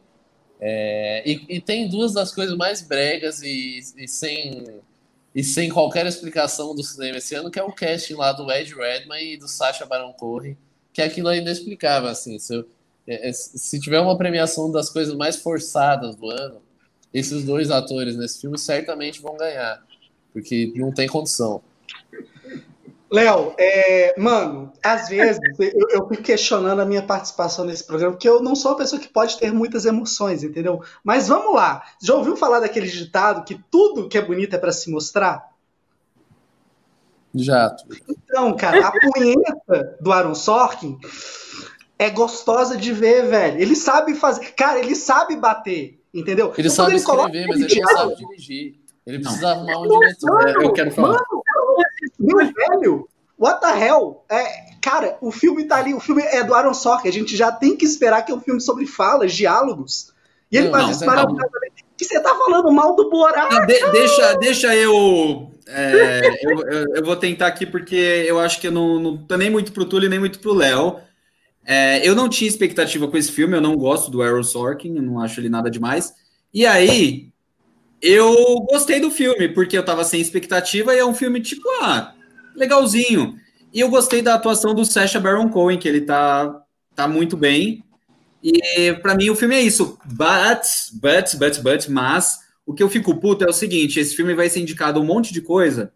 E aí eu fico muito puto de ver um filme, por exemplo, como Nunca, Raramente, Às vezes Sempre, que é um filmaço ter uma indicação de roteiro, enquanto esse vai ter, tipo, melhor filme e tal. Não é tudo isso. É apenas razoável. Bom. A construção dos personagens é terrível.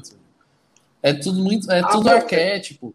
É, é preto no é, é, é e é o juiz malvadão. Cara, que isso não funciona. É um desenho, parece um desenho animado. Mas é, é, é, bem forçadinho, é bem forçadinho. É muito, é muito. É, é um, é um desenho animado. É um Cara, não, não tem ô, Lucas, eu não sei como que eu procedo aqui, porque o Marce... o Léo já é herege por natureza, eu tô acostumado. Mas o Marcelo falou que não gosta do Aaron Sorkin, cara. Como não, assim, ele não é nada demais. Não, tipo... o, o outro filme que ele dirigiu, com a Jessica Chastain, é horrível também. É horrível, é horrível. O, a, a Jogada, não lembro como é que chama o filme. Cartão. É, A Jogada. É, não é, é terrível. Sei lá. Bom, eu acho que Sim, nos finalmente aqui da, da live, eu acho que é uma boa, então, as listas da galera, né? Para ver. Deixa eu comentar só um Tem mais uma pergunta. por favor. Calma aí, tu... É, não, é, só pra... é porque eu não falei dos meus. Eu só tive uma decepção. Tadinho. Então, eu não vi, eu não vi o set de Chicago ainda, então tem que ver. Uh, que, que eu achei do Mank? Eu achei o Mank um filme bom, mas eu achei uma adaptação. Eu, eu, é porque assim, eu não gosto muito de filmes que fazem adaptações de fatos reais, que mudam assim as coisas, assim, que nem o jogo de imitação, que eu, te, eu sou puta até hoje que ele ganhou Oscar de roteiro adaptado, não mereceu. Era uma vez em Hollywood. É, mas assim, eu achei o, a adaptação de Mank bem. Tem um site que chama History versus Hollywood, que eles fazem isso de várias, todas as adaptações de fatos reais, eles fazem um fact check de todos os, de todos os pontos do filme, o que, que é verdade, o que, que, é, que, que é factual, o que, que foi criado por causa de filme, que sempre inventa umas coisas para dar mais drama, blá, blá, blá. E o Mank é tipo 50%. Então, tipo assim, vê, veja Mank, mas depois veja um documentário, veja reportagens, porque ele não é uma adaptação fiel, assim. É, uma parte é fiel, outra não. É, e, mas é um filme bom, assim, mas o David Fincher tem filmes mil vezes melhores. E o, o filme que me decepcionou, mas assim, eu achei um filme. É um filme bom, tá? Não é um filme ruim, mas eu fiquei decepcionada foi com Tenet, porque não é questão de, de ser, ai, porque o filme é assim, difícil. Não, não é isso. Porque o Nolan sempre fez filmes assim, mais complexos. Os filmes dele são sobre tempo, e é um filme que mexe com a gente, nossa cabeça, que a gente fica assim, puta que pariu. Então, assim, quem conhece a filmografia do Nolan, quem viu todos os filmes dele, como eu vi, sabe que desde Following, esse é o percurso que ele traz. Todos os filmes dele são assim. Então, assim, Interestelar é o filme dele que teve. No Rotten Tomatoes, é o filme que teve as piores críticas, mas, assim, pior, assim, 70% de aprovação. Isso não é ruim, não. É 70%, é 7 em 10. É o pior filme dele no Rotten Tomatoes. Pior. Todos os outros estão acima de 70%. E no Metacritic, que é um site também de crítica que é muito famoso, que é mais seletivo, o pior dele é o Grande Truque, que tem 66% de aprovação, e o Tenet é tem ótimo. 79%. É ótimo o Grande Truque. É, e é o filme, é o filme dele que tem maior aprovação no Metacritic. Eu não gosto, não, mas muita gente gosta. Então, David Bowie, David Bowie. Só o David Bowie Tesla. Só não, eu não gosto de David Mas, mas tem o... gente no Tenet, o que eu não gostei do Tenet, assim, eu, eu, eu acho que ele vai ter indicações ao Oscar técnicas, ele merece, de montagem, Sim. efeitos, assim, é um filme, nossa senhora. De som, né, Dani? Porque puta Oi? que pariu. O som do filme, de fato, é uma bosta. Você não ouve o que as pessoas estão falando. O Túlio tá puto, velho. Eu gostei, eu gostei da trilha sonora. Tá louco? o Túlio tá puto, cara. as pessoas falando. Túlio, acho que você ouviu uma, pegou uma versão ruim aí, porque. Ele viu, é ele viu a versão cinema é o, é o pirata. É, é, normal, cara, é ótimo o som. Mas o que eu, o que eu não, gostei do Tenet mais foi a questão do personagem. Eu gosto muito do John David, John David Washington, ele é um ótimo ator, do, do, do David, é, enfim, David Washington, mas assim, eu não gostei do personagem dele. Eu achei o personagem dele muito difícil de se envolver o personagem que eu consegui me envolver foi com o personagem da Elizabeth Debicki, que é abusada pelo marido, filho da puta, que é o Kenneth Branagh. E o personagem do Robert Pattinson ele vai crescendo ao longo do filme. No final do, no final do filme você já tá mais simpática, simpática com ele e tal, ele é fofinho. Mas assim, a, o personagem do, do John, David, John David Washington, que é o protagonista, ele não pega a gente em nenhum momento. E eu fiquei hum. decepcionado porque todos os filmes como o do Nolan, o protagonista consegue te envolver de alguma forma, a história dele te comove. E do Tenet, eu não me comovi com a história dele nem um pouco, assim. Eu fiquei assim, caralho, não funcionou. Para mim, não funcionou. E, e, é isso, eu fiquei decepcionada nesse sentido, mas não é um filme ruim. Eu só fiquei decepcionada porque todos os filmes que eu vi do Nolan, assim, tirando o grande truque que eu realmente não gosto, eu gosto muito dos filmes dele, eu consigo me envolver com as histórias e tal, e esse não rolou. Assim. Vai, Túlio, o que, que você queria perguntar? Então, é, eu acho que a galera que vê mais doc aqui é o Léo. Não sei se o Lucas vê. Você vê muito documentário, Marcelo? A Dani acho que não vê. Cara, eu vejo os mais que estão aí na, no radar, né? De premiações e tal. Eu vi do Babenco, o Babenco tá na minha lista. É ótimo, do tá. Babenco é ótimo. Então vou, vou, vou direcionar para o Léo e para o Lucas. Vocês repararam que esse ano, não, não sei se é uma impressão, porque eu tenho esse defeito, é um problema, eu não assisto muito documentário né? E eu quero saber de vocês, se vocês notaram que esse ano a gente teve muito documentário, muito documentário bom, né? As mortes do Dick Johnson, que está disponível na Netflix, é uma puta homenagem à vida, assim, né? A gente tem tanta coisa aí falando sobre morte e tal, ali não, é coisa da vida, e quando vocês assistirem, vocês vão ver por que esse comentário é legal. Queria saber, Léo e Lucas. Pode começar. Pode. Começo? É é, realmente acho que esse ano foi, foi um ano bem, bem forte em documentários. Talvez tenha uma influência, não sei, né? Mas porque depende muito do documentário. Mas tem muito documentário que pode ser feito só com imagem de arquivo, não é só com trabalho de edição. Então, numa pandemia pode facilitar que se faça mais documentários, enfim. Mas não necessariamente foram feitos esse ano. Né? Então não precisa, isso não precisa ter uma relação. Mas Teve, teve bastante coisa. Acho que está aumentando o consumo de documentário também, né? Acho que os serviços de streaming até tem, tem um papel importante nisso. É, tem muito documentário na Netflix que fica muito popular entre um público que nunca via documentário. É, o do Walter Mercado, por exemplo, né? Sim.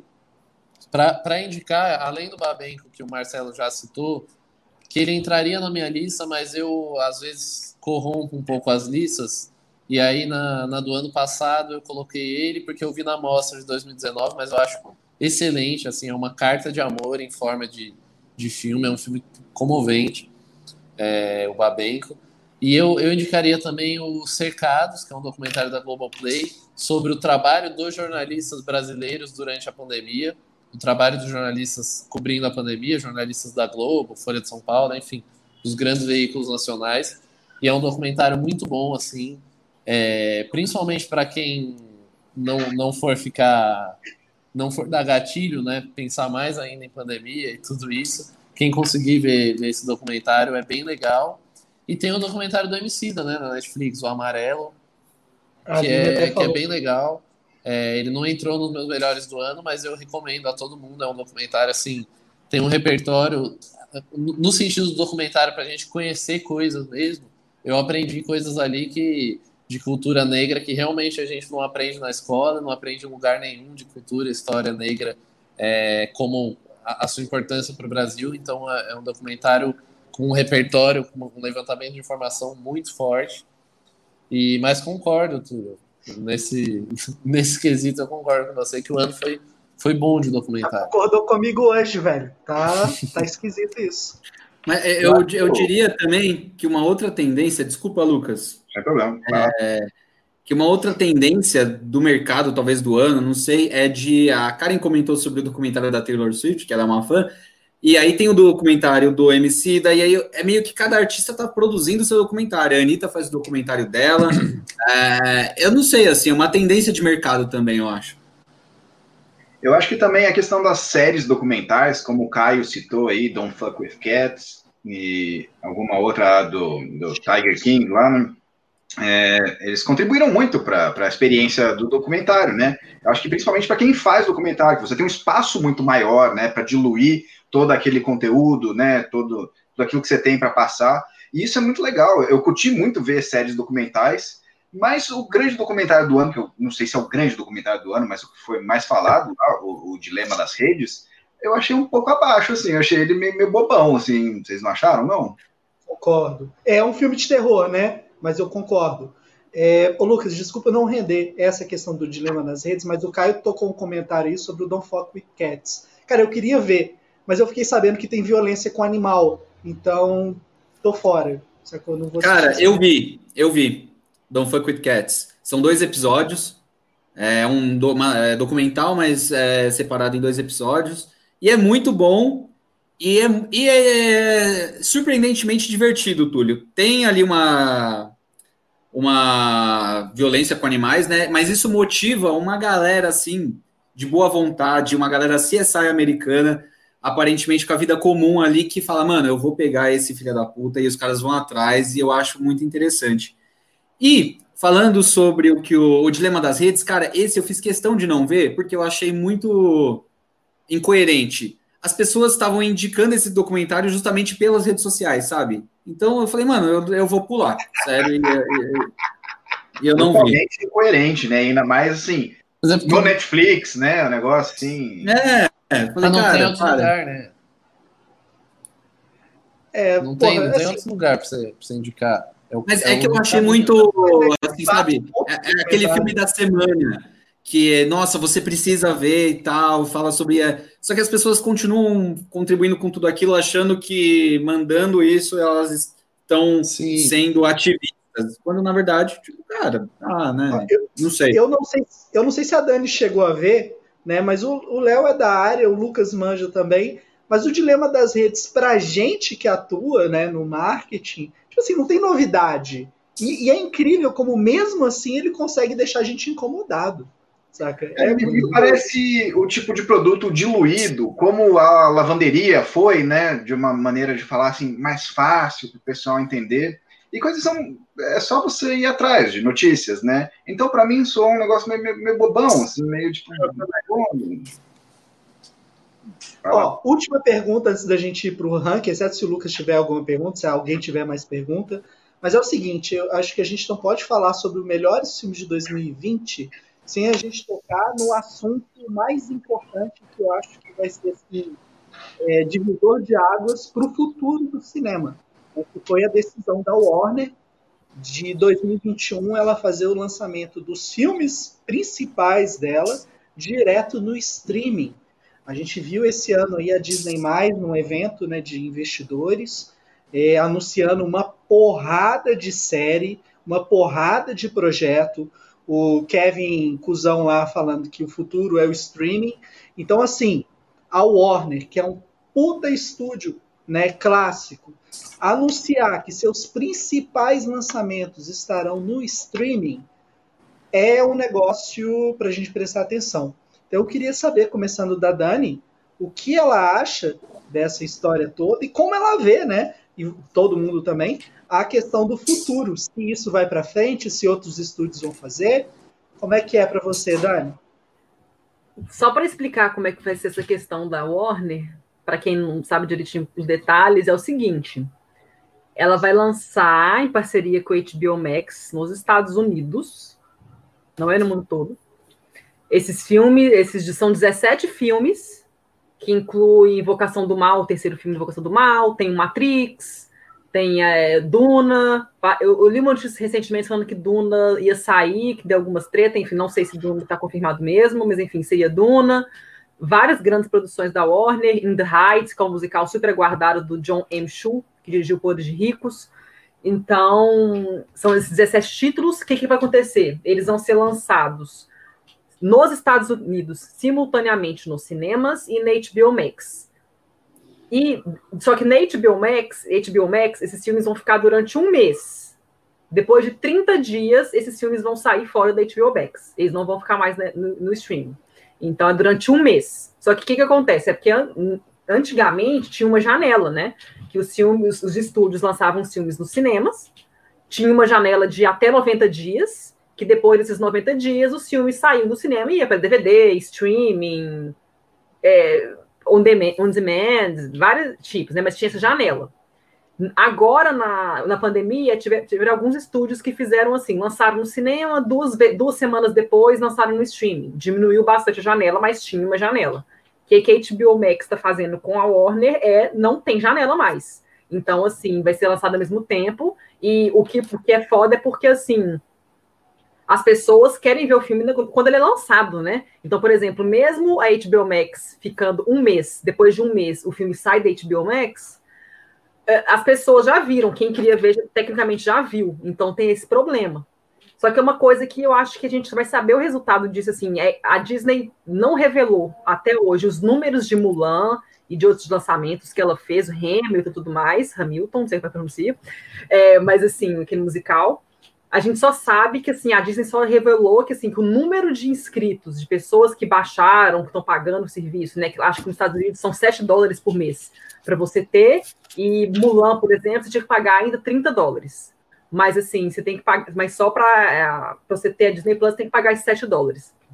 A gente já sabe que o número de pessoas com Disney Plus aumentou muito por causa desses lançamentos. Mas o número de streamings igual a Netflix já lança de alguns filmes e tal, que a gente tem noção de número de streaming, de quantos milhões de pessoas viram, é, a Disney não lança. Então só ela sabe. Mas se ela tá lançando esse porrada de projeto, é porque ela viu, é porque resultado deu, financeiro deu. Senão ela não teria anunciado é, esse tanto de filme, esse tanto de série, de derivada de, de, de quadrinhos e tudo mais. Então, assim, se ela tá fazendo isso é porque deu certo, tá dando dinheiro.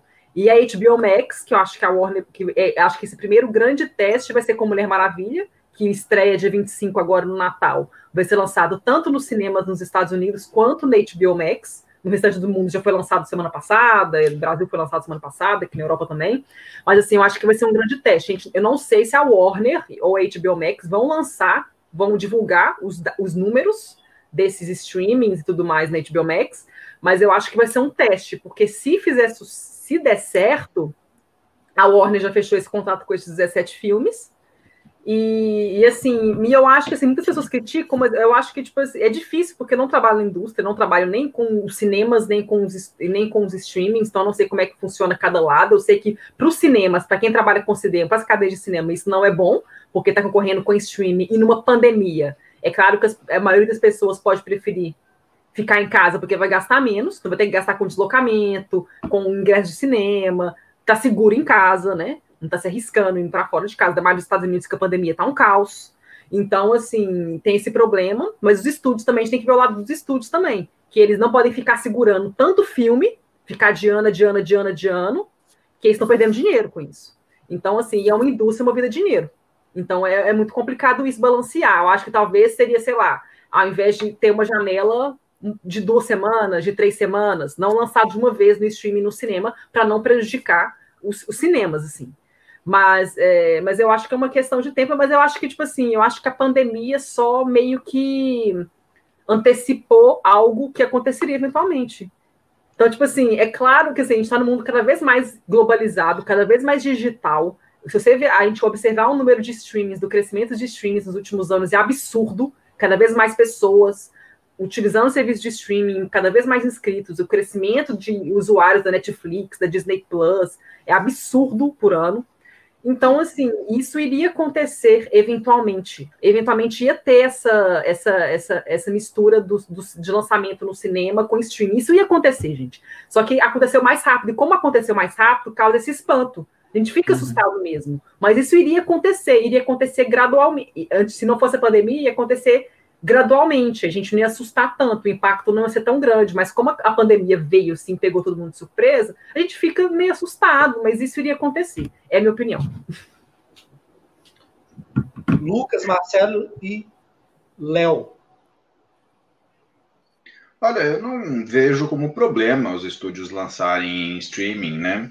Eu acho que a experiência do cinema já está caducando, vai continuar existindo para quem quiser ir, vai, vai existir cinemas ainda, né? Tem até locador ainda, né? Eu não vejo problema, e só tipo, vai ser menos uh, horrível ir no cinema, porque não vai ter tanta gente babaca agora, sabe? Então eu vejo como ok, assim. Lógico, para quem é dono de cinema, que é, vive de vender pipoca, isso é problemático, mas no capitalismo é assim, né? Tem alguns modelos que, que morrem porque, assim, pessoas gostam de comodidade. E se a comodidade do momento é ter o filme em casa, as pessoas vão bem em casa da maneira cômoda, né? Não tem jeito, né? Eu, eu não vejo muito problema, não. Eu até prefiro. Eu prefiro ver na minha tela de, de, de 2, 4K do que ver na projeção lá do, do Pampulha Mall com, com um pombo dentro da sala, com gente gritando, sabe? A experiência é melhor, sabe? Então, pra mim, é de boa. Cara, eu, Peraí, calma aí. Você já viu, você já viu o filme com pombo? Oh, Pampulha Mal, já choveu dentro do cinema. Eu, eu ouvi dois filhos de Francisco vendo rec, porque outra sala estava saindo som. Ah, olha só que experiência mágica de cinema. Em casa é melhor, eu divido aí a conta do, da, da, estreia com os amigos, tomo um bico tico. Gente, deixa eu só contar uma experiência que eu não vou esquecer, que eu tenho que aproveitar que a gente está falando de, de, de, filmes melhores do ano, antes da gente seguir. Teve uma vez que eu estava vendo David Fincher, tá? Eu estava vendo Zodíaco no cinema. Na época eu nem sabia quem era David Fincher, eu tinha tipo. Você contou, eu acho. Eu, eu, tinha tipo 17 anos, eu não sabia quem era David Fincher, eu estava achando o filme um saco. E, tipo assim, eu sei que o cinema. Só que o cinema tava muito tenso no filme. O, cinema, o cinema tava lotado e tava muito tenso o cinema. Porque você ficava pensando, o que, que vai acontecer? Se, se a gente achava que o cara ia aparecer, matar o Jake Gyllenhaal, sei lá. Aí, tipo, tava muito tenso. E eu sei que o cinema tava aquele silêncio. Eu tava, tipo assim, caralho, que filme chato, mas eu tô tensa.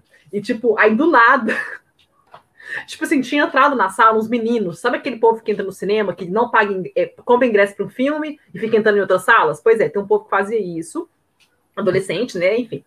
E eu lembro que esses meninos entraram na nossa sala, alguém xingou eles, falaram, sai daqui, vocês não compraram esse ingresso, eles estavam, tipo, na, na, na, na, escada do meio, aí eles ficaram meio que puto assim e saíram da sala. Passou, tipo, uns 10 minutos, todo mundo tenso, assim, olhando pra tela, né? Tipo assim, o que, vai acontecer e tal. Esses meninos que voltam. Só que eles voltaram do nada. E assim, eles tinham saído pela, na porta de saída, né? Não foi de entrada. Então a porta de saída dava de frente para todo mundo. Aí, tipo assim, e era uma cena que aconteceu alguma coisa, só que tipo, tava todo mundo esperando acontecer alguma coisa. Aí, de repente, esse menino me vem, me abre a porta do nada e dá um grito mega agudo, tipo, muito agudo. E a sala de cinema inteiro pula, grita, tipo assim, caralho, que, que que tá acontecendo? Cara, foi muito engraçado. Tipo assim. E ele, tipo assim, simplesmente saiu. Ele, tipo, ah, gritou mega agudo, esquisito, e fechou a porta e foi embora, sabe? E, tipo, eu não, eu senti falta dessas experiências. Na hora foi engraçado. Não Cara, senti falta desse tipo de coisa. Eu, eu concordo um pouco com. Eu, eu acho que esse público de filmes da Marvel hoje, que está tão forte no cinema, que estava né, ano passado, é, vai se perder um pouco, né, vai diminuir. É, isso é ruim em questões de indústria do cinema, né? Principalmente para cá, nacional, para se produzir mais conteúdos de autor, de arte, né? Porque. Mas, é, digamos que vai ficar um público mais específico de cinema, e o cinema vai continuar. Mas a minha, opinião aqui particular é que eu já estou saturado de streaming. Então, para mim, nossa, eu estou bem saturado. Cara, antes do Léo, cara, não sei bem assim, cara. Eu acho que vai acontecer ao contrário, na verdade. Os cinemas continuarão com os grandes lançamentos e a gente que gosta de assistir filme, a gente se fode no streaming. Uhum. Eu, eu concordo. Eu, eu também tenho essa percepção, Túlio. É, eu acho porque. O, Três vezes em um dia, Léo? Você vai pedir música no Fantástico? Ele vai pedir Taylor é, Swift. É grave, né? No caso concordar tanto com o Túlio não é um bom indicativo né, de sanidade. Mas, mas eu também acho, eu acho que a gente vai se fuder nessa, porque eu acho que a experiência do cinema vai morrer mais pra gente que gosta dela do que para quem não tá nem aí, porque os cinemas grandes eles ainda vão poder se sustentar na coisa do filme evento, como Vingadores da vida, essa coisa de todo mundo querer ir junto com pipoca e tal. E e os filmes menores, eles vão ter cada vez menos visibilidade, porque a gente tem que lembrar que os serviços, de, por falar no dilema das redes aí, os serviços de streaming, eles são todos imperados por algoritmo, né? Então eles só fazem as pessoas verem os filmes que já são mais vistos. É, e no cinema, queira ou não, por, por, mais que você já tenha uma relação muito desigual, é, a gente está cansado de saber isso, que quando estreia um filme da Marvel, ele ocupa quase todas as salas, você ainda tem uma porcentagem de salas sendo ocupadas por outros filmes, e você tem a, a experiência mais óbvia e, e repetida do mundo, que é o cara que só tá andando ali na frente do cinema, vê que tem um filme começando na hora e vai ver. Claro que é uma, uma, uma parcela menor do público, mas isso faz com que as pessoas tenham acesso a filmes que elas não conheceriam. E o streaming você já vai ver um filme que necessariamente você estava procurando. É, eu acho que isso vai diminuir especialmente a, a, a, se formar uma cultura de mais gente que gosta de cinema. Porque como a gente relatou aqui que o fato de estarem indo menos ao cinema, de tá, é, estarem acontecendo menos estreias, fez com que a gente visse menos filmes, conversasse menos sobre filmes, repercutisse menos os filmes, isso, é, é, mesmo eles chegando ao streaming, é o que vai acontecer daqui para frente, assim. É, você vai ter menos repercussão sobre os filmes, é, menos é, conteúdo sendo gerado, porque as coisas vão estar mais diluídas, não vai mais ter a pauta das estreias da semana e tudo mais. Eu acho que vai diminuir, como eu disse, essa cultura de, de gente indo ao cinema, porque isso começa com idas ao cinema de fato. Claro que a gente vê filmes, já via filmes em DVD e vai continuar vendo no streaming e, conhecendo o cinema através desses meios, mas, desses meios, mas essa cultura de se formar novos cinéfilos, acho que ela passa muito pela pela experiência de ir ao cinema e, consequentemente, perdendo-se essa experiência, perde-se o consumo de tudo que é cinema a partir disso. Né? É, a gente tem que pensar que, tudo bem, os estúdios vão lançar filmes no streaming agora e vão conseguir faturar muito com esses streams. Mas e daqui a uns anos, quando a gente não formar novas culturas de cinéfilos e as pessoas não consumirem mais filmes nem no streaming, nem em lugar nenhum, sabe? É, enfim, acho que são são questões para a gente pensar e que me preocupam. Essa decisão da Warner me, me preocupa bastante. Ô, ô, Dani, destaque esse comentário da Aline, por favor. Esse aqui, o último? Exatamente. Olha só. Ela falou que viu Vingadores Ultimato com a galera que é fã, e depois assistiu de novo com o público aleatório. E foi completamente diferente a experiência. Só para complementar tudo que o Léo falou, né, da, da, preocupação, as coisas todas que a gente falou, é, por mais que o streaming gere conforto, por mais que o, a, a gente tenha uma economia, ele nunca vai ser o cinema. No cinema a gente tem situações como essa da Aline, de ver um filme duas vezes e ter duas experiências diferentes. Infelizmente, a gente às vezes vai numa sessão e vai ter um bando de cuzão lá aprontando. Filme de terror, né? Como o Caio falou. Então, é complicado, cara. É complicado. A experiência não é melhor no cinema. A projeção é pior do que ela foi concebida. O áudio é pior do que ele Mas foi pensado. Ritual, não é melhor ritual, experiência. O ritual, mano. O ritual, o ritual, fetiche, velho. Como que é? Cara, cara, é só você pensar no fato de que os relatos que a gente deu aqui de ter menos concentração vendo filmes em casa, no cinema você vai e você se dedica completamente ao filme. Cara, claro que, é. Claro que tem é, interrupções, tem problemas às vezes, mas. E é, e é por isso que Clímax está na minha lista de melhores da década, porque eu vi no cinema e, cara, parecia que eu tava ali naquela dança, naquela loucura, drogadão, porque era no cinema. Se fosse em casa, não seria igual. O Ema ia fazer a mesma coisa, né? Inclusive, Ema... gente, olha, o, o Marcelo vai falar do Ema daqui a pouco na nossa lista de individuais, mas, cara, Marcelo, você falou tanto desse filme durante o ano que eu queria que você antecipasse, então, a discussão dos melhores do ano, falando exatamente do Ema, que você falou que se eu não assistisse, você ia cortar relações comigo. Então eu vi, tá? tá? É, tá, Ema. Tá, pra gente já ir encaminhando. Tá, já vou emendar aqui então. Tá, Ema tá no primeiro da minha lista, ele é de 2019, mas estreou agora. E eu acho que o Ema é sobre essa galera jovem dessa de agora eu acho que ele representa isso. Tem a galera jovem conservadora que está aí, bolsonarista, blá, e tem a outra que tá, que é uma geração muito diferente da minha, que é a geração da Ema. Ema é uma jovem de 20 anos ali que mora numa, num lugar periférico do Chile, que é Valparaíso, que é uma cidade belíssima. E aí o filme tem essa coisa frenética porque ela dança, ela transa com todo mundo, mas ao mesmo tempo não é que ela tá feliz ali, é, é, ela se relaciona com um homem, com mulher, e ela é mãe, e ela não é um exemplo de personagem, ela é muito complexa, mas ela é muito diferente do jovem que eu fui e dos jovens da minha geração. Eu acho que é um filme complexo, eu acho que é o Pablo Larraín tentando entender essa geração aqui, que ouve reggaeton, que dança, mas que tem a coisa ativista. É, tem um aqui, ah não, um comentário do Matheus, é efeito psicológico, não é fetiche, Lucas, é uma sensação de pertencimento. É isso. É um filme que eu gostaria de ter visto no cinema, porque ele é frenético, ele é um videoclipe ali gigante. E, enfim, mas eu vou falar dos meus próximos, então, já da minha lista. Cinco é, ou dez filmes. Falando isso, deu muita vontade de entrar numa discussão sobre o Emma, mas vamos lá, vamos. vamos Fala aí, Túlio, eu quero te ouvir, por favor. Cara, o personagem do Gael Garcia, ele é a nossa geração, cara. É perfeito. E, e, no final tem um olhar ali entre ele e um outro personagem que sugere uma outra coisa. Não sei se você percebeu. Não. Ó, sem spoiler.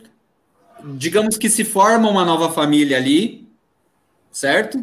Ah, sim! Maravilhoso aquilo! Maravilhoso aquilo. E aí o Gael Garcia dá um olhar para um outro e você fala, tá, é o Pablo Larraín indicando um rumo da próxima geração. Eu interpreto dessa forma. Perfeito, velho. 100% de acordo. E, bom, é isso. Vamos lá para o meu eu, próximo. Ah, eu fiz com 10 filmes. Só cita os nomes. Não explica, senão a gente vai ficar meio anos aqui. Pode, se você fez 10, pode citar os 10, não tem problema não. Tá, o meu segundo é Joias Brutas, que estreou no final do ano passado na Netflix e é maravilhoso com a Dan Sandler, que devia ter sido indicado ao Oscar. É, terceiro, esse sim desse ano, e é o melhor do ano de 2020 para mim, que é o Nunca, Raramente, Às vezes, Sempre. É, eu fiz um vídeo no Cinema de Boteco, a diretora curtiu o meu comentário que eu fiz lá no Cinemador, eu fiquei felicíssimo. O quarto é o, o que ficou para trás, o terror, desse que a gente comentou aqui no começo. E o quinto é um filme da Geórgia, que também estreou no cinema entre o final do ano passado e entre dezembro e janeiro chama Então Nós Dançamos, que é um é, de um garoto dançarino homossexual na Geórgia, que é um país que eu nem conhecia, ali do lado da Rússia, extremamente conservador, e é um filme bonito pra caramba, e um filme que fala sobre. É, é um país que a gente nem comenta sobre e que é muito conservador e que gerou muita discussão lá e muita polêmica. E acho que. Ah, não, são 10. On the Rocks, Tenet, O Som do Silêncio, filme bom pra caramba. Riza Ahmed precisa ser indicado ao Oscar. É do mesmo roteirista de O Lugar Onde Todo Mundo Termina. Tem uma certa semelhança ali, e não é só o cabelo loiro com o personagem é, o, dire o, o, diretor do filme, o Darius. Como é que é? Darius. Peraí. É, é Darius é, Mardell. Esse é Darius Mardell. É o primeiro filme dele, que ele dirige, e ele escreveu o roteiro de O Lugar Onde Tudo Termina também. E tem é, uma semelhança entre os personagens. O Derek é diretor, né? Do Lugar que Tudo Termina, ele produz o filme. Isso. É. Eu gosto nesse filme só rapidinho, porque eu quero falar do, do Riz, que, meu, arrebenta. E sobre esses personagens que ele, que esses personagens que ele constrói, que é um cara meio pobre americano, mas que é um cara estiloso, é um cara que é complexo, que sabe, que tem camadas ali. Eu lembrei muito do personagem do Ryan Gosling, enfim. E Mank e Babenco, essa é a minha lista. Você colocou Mank na sua lista de melhores do ano, velho? Ele cresceu para mim, Túlio, desculpa. Ah, é, mas, é, mas é porque o, o ano tá, tá, tá fraco para mim, eu achei. Pelo menos com o que eu vi. Tá vendo? Nossa, você me dá vontade de fazer uma outra pergunta, mas foda-se. Lucas, qual que é a sua lista? Fala mais do primeiro, pelo menos. Uh, eu não tenho uma lista, né? Eu vim aqui especular para tentar montar uma lista minha aí. Qual então, a lista que você montou, então? Compartilha de... essa lista com a gente. Não montei. Não montei. Não montei. Não fiz então. Eu vi alguns filmes que vocês falaram aí, achei muito bons, né? Eu, eu recomendo Joias Brutas, que, que entrou na lista do Marcelo, que é um filme que, que dá uma sensação é, difícil, né? Muito dura ali ao ser assistido, mas é, é, é um cinema poderoso aquilo, né? Acho muito bom. Recomendo o Borá também. E recomendo vocês pararem de tentar salvar o Cinemark e salvar os cinemas de arte pequenos das cidades de vocês aí, os amantes da experiência, né? Tanto de cineminha de arte fechando, os caras querendo salvar concordo. Cinemark. Eu também, com essa eu concordo. Todo mundo concorda concordo. aqui. Léo, sua lista. Mas os, os streamings vão matar esses cinemas. Não, não vão vai. matar o Cinemark. Ah, não. não, então, o Cinemark vai continuar ganhando dinheiro. Não, mas o meu, meu o meu ah, medo é, são esses cinemas acabarem. O Cinemark, o cara vai continuar ganhando dinheiro. É a minha lista, e tem, tem mais filmes de 2019, porque eu segui o critério de lançamento no Brasil. É, o primeiro lugar é o caso Richard Jewell, do, do Clint Eastwood.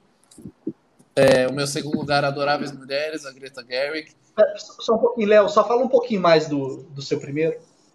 O caso Richard Gill. Eu, é, eu falei aqui no, no, nosso Melhores do Semestre, mas assim, é um filme do, do Clint Eastwood em desconstrução. É, ele está numa fase avançada, todo mundo sabe da carreira. E ele está tentando desconstruir a figura do herói americano que ele passou a carreira dele inteira construindo. E eu acho essa fase dele muito boa. Assim, ele faz dramas em que você desconfia, você passa a, não confiar nas instituições, é, não, não do ponto de vista desse ponto de vista louco aí de não confiar mais em nada, mas do ponto de vista de, de desconstruir figuras heróicas e, enfim, ele cria um drama, desenvolve um personagem um protagonista muito complexo. É um filme muito bom. Em segundo, Adoráveis Mulheres, da, da Greta Gerwig. É, em terceiro, Pai, que é um filme que passou na mostra, um drama muito pesado, muito bom. Em quarto, Um Lindo Dia na Vizinhança. Em quinto, Você Não Estava Aqui, do Ken Loach. Em sexto, 7500, que é um filme da Amazon, de um sequestro de avião, suspense bom. É... Em sétimo, Jojo Rabbit, que o Túlio gosta muito. É... em oitavo lugar, o Fim de Festa, que é um filme nacional do Hilton Lacerda, um diretor muito bom e, é um suspense forte, assim, de, de crime no pós-carnaval, muito muito brasileiro, muito contextual. É, em nono lugar, o Rede de Ódio, esse sim da Netflix, fala sobre redes sociais, mas não é um documentário, é um, é um drama também, é bem legal. E em meu décimo lugar é o Host, o Cuidado com Quem Chama, que é aquele que eu já falei aqui. Acho doido. Dani? Tá, vamos lá. Eu não fiz lista de 1 a 10, porque eu não gosto de ficar fazendo ranking. Então, eu vou só citar os filmes que eu selecionei, os 10. É, não tá, então, não está em ordem, beleza? Eu separei O Homem Invisível, do Lee Wennell, com Elizabeth Moss. Coloquei uma animação. Olha, uma animação, gente, tá? Uma animação. Uau! Parabéns. É... Quem diria? Dani Pacheco escolhendo animação. Ah, é bonitinho, eu gostei. É uma animação que chama Wolf Walkers. Não sei como é que traduziu em português. O Wolf Walkers é da G-Kids. G-Kids é a mesma distribuidora do, de O Menino e o Mundo, é, Mirai, Song of the Sea, todos indicados ao Oscar. É um filme que foi premiada, levou o prêmio de melhor animação na, na, na Associação de Críticos de Los Angeles e de Nova York. Ela vem forte para o Oscar de melhor animação, apesar de eu achar que vai levar o Soul ainda da Disney Pixar, mas é uma animação super legal, muito, muito legal mesmo, assim. É, é não, vou, não, vou, dar spoiler não, só veja. Ela é muito fofinha, gostei muito dela. E outro filme, O Som do Silêncio, que o Marcelo já falou, da Amazon Studios. Ô, Dani, peraí, você não falou mais do. Você tem que escolher um aí para você falar mais. Tá, não é nenhum desses. Ah, vocês repararam que a Dani, né, ela coloca a regra. Não, só cita o filme. Aí a galera, o Marcelo, o Lucas, que não falou nenhum, né? Mas o, Mar o Marcelo e o Léo, eles só citaram. Aí a Dana começa a citar e falar um pouco de cada um dos filmes. Não, Essa é a Dana É que eu separei para falar dos prêmios dos filmes, que olha só. Eu vou, mas eu vou ah, rápido. Ah, Som do Silêncio. Oh, Som do Silêncio, o Marcelo já citou do Dario, Darius Marder que é o mesmo roteirista de Um Lugar Onde Tudo Termina. Ele já foi indicado ao Gotham de melhor ator, já teve indicação, ele foi ficou em segundo lugar no prêmio da Associação de Críticos de Los Angeles para o Riz, Riz Ahmed. Mas, então, assim, é um filme que ele, a gente pode ver no Oscar em duas categorias, tanto de melhor ator quanto de ator coadjuvante para o Paul Rudd. Então, Paul Rudd que faz o, o cara que recebe ele para muito bom, muito bom, muito bom, muito bom. Então ele assim, ele tá, ele estão chamando ele meio que de Dark Horse no Oscar de ator coadjuvante, mas se uhum. ele for indicado não fiquem surpresos assim, que ele é um nome que pode surgir. Outro filme que eu separei é Assistente da Kitty Green. É um filme que rodou vários festivais, Festival de Tel Aviv 2019, Festival de Sundance 2020, Festival de Berlim 2020. É um filme criado pela Julia Garner, da Bleecker Street muito bom mesmo, gente. Ele é um filme to todo Harvey Weinstein vibes. Então, tipo assim, é um filme que você fica, tipo, aflito o filme inteiro. Vocês verem esse filme, sabem que vocês vão ficar com, assim, meu Deus, que aflição de trabalhar num lugar desse. Tipo, ela trabalha numa, numa, numa distribuidora mega, mega famosa de Nova York, claro, né? O Weinstein compra também de Nova York, né? E que tem lá o dono, que seria tipo o Harvey Weinstein deles, que abusa de mulheres constantemente, frequentemente, a menina percebe e acontece tanto de coisa a menina é tipo assistente dele, uma assistente júnior. Então é tipo muito absurdo ver, tipo assim, porque você vê o filme sabendo que isso acontece na realidade. Então é tipo, é, dá muita aflição, um filme que você fica com muita angústia enquanto você vê. Uhum. Muito bom. É um filme, mas ele não deve passar de indicações em prêmios independentes. Então, Spirits, teve indicação ao Gotham, e é isso. É, temos o First Cow, que é um filme da Kelly Richards, da A24. É bem legal, assim. Eu não achei um filme, tipo, incrível, nossa, meu Deus, mas é um filme, é um filme bom, é um filme muito bom, é um filme muito bom mesmo, que ele deve, ele levou o prêmio da Associação de Críticos de Nova York de melhor filme, que é um, que é um prêmio que o irlandês levou ano passado, Roma levou no ano retrasado, Lady Birds levou em 2017, então é um filme que a gente pode ver indicado ao Oscar, tá? Então anotem First Call. Os Miseráveis é o filme que eu mais gostei. Vou falar mais dele, é um, é um filme francês, é um filme que. Você vai falar mais dele? Os outros você não falou muito, é isso mesmo? Ah, vai. Ah, eu queria só falar os prêmios, seu chato. Tá tá.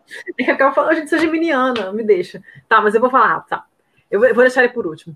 Então, outro filme, Uma Vida Oculta, é um filme do Terence Malick. Eu nem sou muito fã do Terence Malick, mas Uma Vida Oculta é um filmaço, filmaço, muito bom.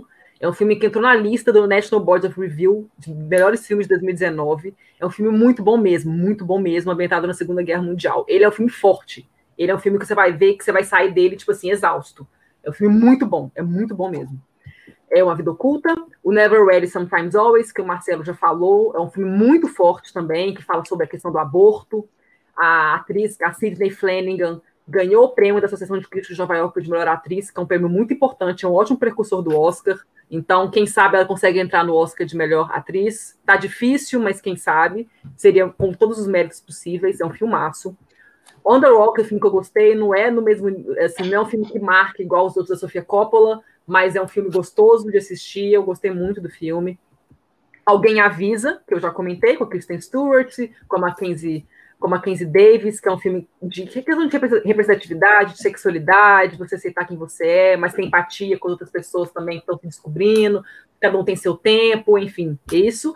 E Os Miseráveis, porque eu destaco ele, é um filme que venceu o prêmio do júri no Festival de Cannes em 2019, foi indicado ao Oscar de melhor filme internacional, entrou no top 10 do Carrier do Cinema, ganhou quatro Césars, que é o Oscar francês, ganhou o prêmio de melhor filme, melhor montagem, melhor ator promissor, o Alexis Mananti, e ganhou o prêmio do público no, no, no, no. É um filme caramba, gente, ele é um filme muito forte, assim. É um filme que eu vi ele aqui em Portugal, que quando o filme acabou, o cinema ficou em silêncio. Foi a mesma é, reação de quando eu assisti Infiltrado na Clã. Quando eu vi Infiltrado na Clã em 2019, final de 2018, origem de 2019, não lembro quanto que foi. É, no Brasil, quando eu estava no Brasil ainda, eu lembro que o filme, o cinema estava mais ou menos cheio e o filme terminou que termina com aquelas cenas de Charlottesville e tal, daquele, né, daqueles nazistas malucos. Então, assim, supremacista branco. E, quando termina o Infiltrado na Clã, o cinema realmente ficou em silêncio e as pessoas ficaram sentadas alguns minutos, porque é um filme muito forte do Spike Lee. E o, Os Miseráveis é exatamente a mesma coisa, é o mesmo efeito. É um filme que termina, que você fica, tipo assim, porque é um filme que mostra esse ciclo vicioso, que é assim, a população, os negros são os excluídos, que são criados no mundo violento, que a polícia abusa deles. O filme não fala que os policiais são abusadores, mas tem alguns policiais que são, e, e mostra uma comunidade como é que as crianças, desde que eles são pequenos, eles crescem no mundo extremamente violento, que eles sofrem abuso de, de policial constantemente, praticamente todos os dias. Eles crescem assim, então eles viram adultos com raiva, querendo enfrentar essa autoridade que sempre maltratou eles. Então é um filme que mostra esse ciclo vicioso. E, e, tipo assim, e você vê como é que os policiais têm esse apoio dos políticos, então os políticos meio que se elegem falando que vão combater violência, só que na verdade são eles mesmos que estão provocando a violência, porque eles apoiam esses policiais que maltratam essas pessoas desde que eles são pequenos, e eles ficam violentos por causa disso, por causa da pobreza que não melhora para eles, e eles são, sofrem violência, e é claro que quando eles crescem, eles querem se vingar disso. Então, é um filme que mostra dessa, dessa hipocrisia, e é isso, é um filme muito forte, assim, você vê e você fica. Puta que pariu, nosso mundo precisa de mudar muitas coisas. Então é ele que eu destaco. É um filmaço, Os Miseráveis. Muito bom mesmo. É, eu quero só destacar um comentário da Aline, né? É, usando um meme. Já acabou, Dani?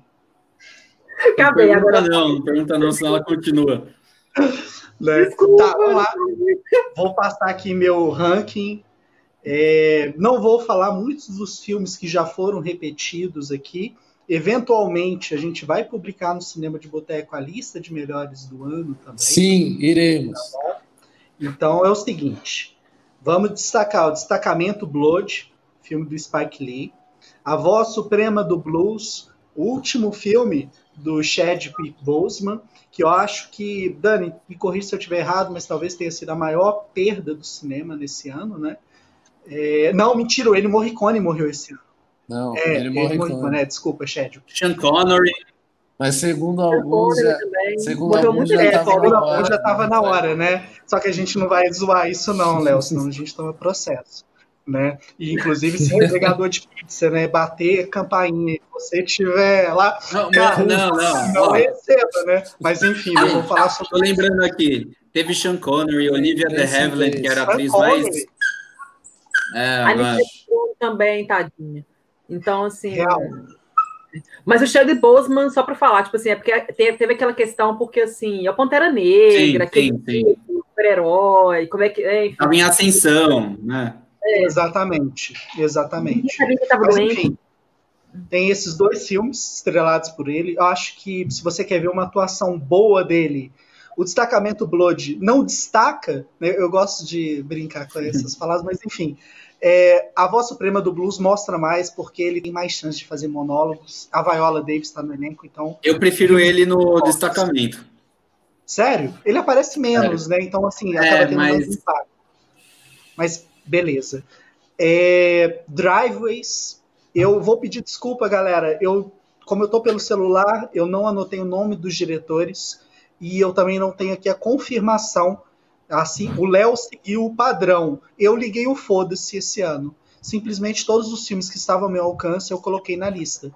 Então tem o Driveways, que é um filme fantástico, é apaixonante. Clemency é um outro filme que, assim, quando a gente trabalha essa questão do racismo, que também está no Mangrove, que também, é, de certa forma, né, é, é muito importante a gente falar de racismo em 2020, por tudo que aconteceu ao longo do ano. O Clemency, a gente tem uma diretora de um presídio, uma diretora negra, e a gente vê um outro lado da situação. É um filme muito denso, muito pesado, vale a pena assistir, tá bom? É o Alfred Woodard? Hum, cara, eu não vou lembrar o nome de ninguém. É, assim, é, é, é, esse né? não. Ela era cotada para ser indicada ao Oscar. Ano passado. Merece É não esse demais. ano, mas. Entendeu? Ah, tá, enfim. É, o set de Chicago, que eu vi que o Marcelo e o Leonardo gostaram bastante. As Mortes de Dick Johnson é um documentário que homenageia a vida, está disponível na Netflix. O Mangrove, né, que eu já comentei, é dirigido pelo Steve McQueen. O Steve McQueen lançou um projeto cinco filmes, praticamente. É, além do Mangrove, outro que se destacou muito é o Lovers Rock, que lembra um filme da década de 80, que eu não vou lembrar o diretor, chamado O Baile. Só que é uma versão modernizada disso. Muito legal. O Leonardo está dormindo nesse momento. E aí, meu top 5 né, é o Love and Monsters, que é uma aventura sem noção. É tipo um zumbilândia de monstros. É muito divertido. Eu não sei aonde ele está disponível. Jack Sparrow que me deu. Mystify, documentário sobre a vida do Michael Hutchins, vocalista do INXS. Sou fãzão do INXS, meu cabelo tá ficando cacheado por causa dele, né? Amo. É, Another Round, que é do Thomas Vinterberg, de- estrelado pelo Mads Mikkelsen. É, é o filme cara do cinema de boteco, sinceramente, recomendo fortemente. Palm Springs, uma comédia divertidíssima, que chegou aqui né, no cinema de boteco, foi quase o Midsommar de 2020. A Karen viu o Dale Nogari falando muito sobre. A Karen falou, cara, você tem que assistir, tem que assistir. Então fui lá assistir, assisti com a Nath, inclusive. Filme maravilhoso, muito divertido, muito leve. Lucas, você falou de comédia, eu acho que Palm Springs não tem nada melhor. Tá? E o primeiro colocado. Ah, lá- desculpa, gente, esqueci um, que é o Ninguém Sabe Que Eu Estou Aqui, que é estrelado pelo Hurley, do Lost. Jorge Ele está Garcia. disponível na Netflix. Jorge Garcia, obrigado, Léo. É, tá na Netflix. É um drama Lost. incrível, tá? Um filme perfeito, gosto pra caralho.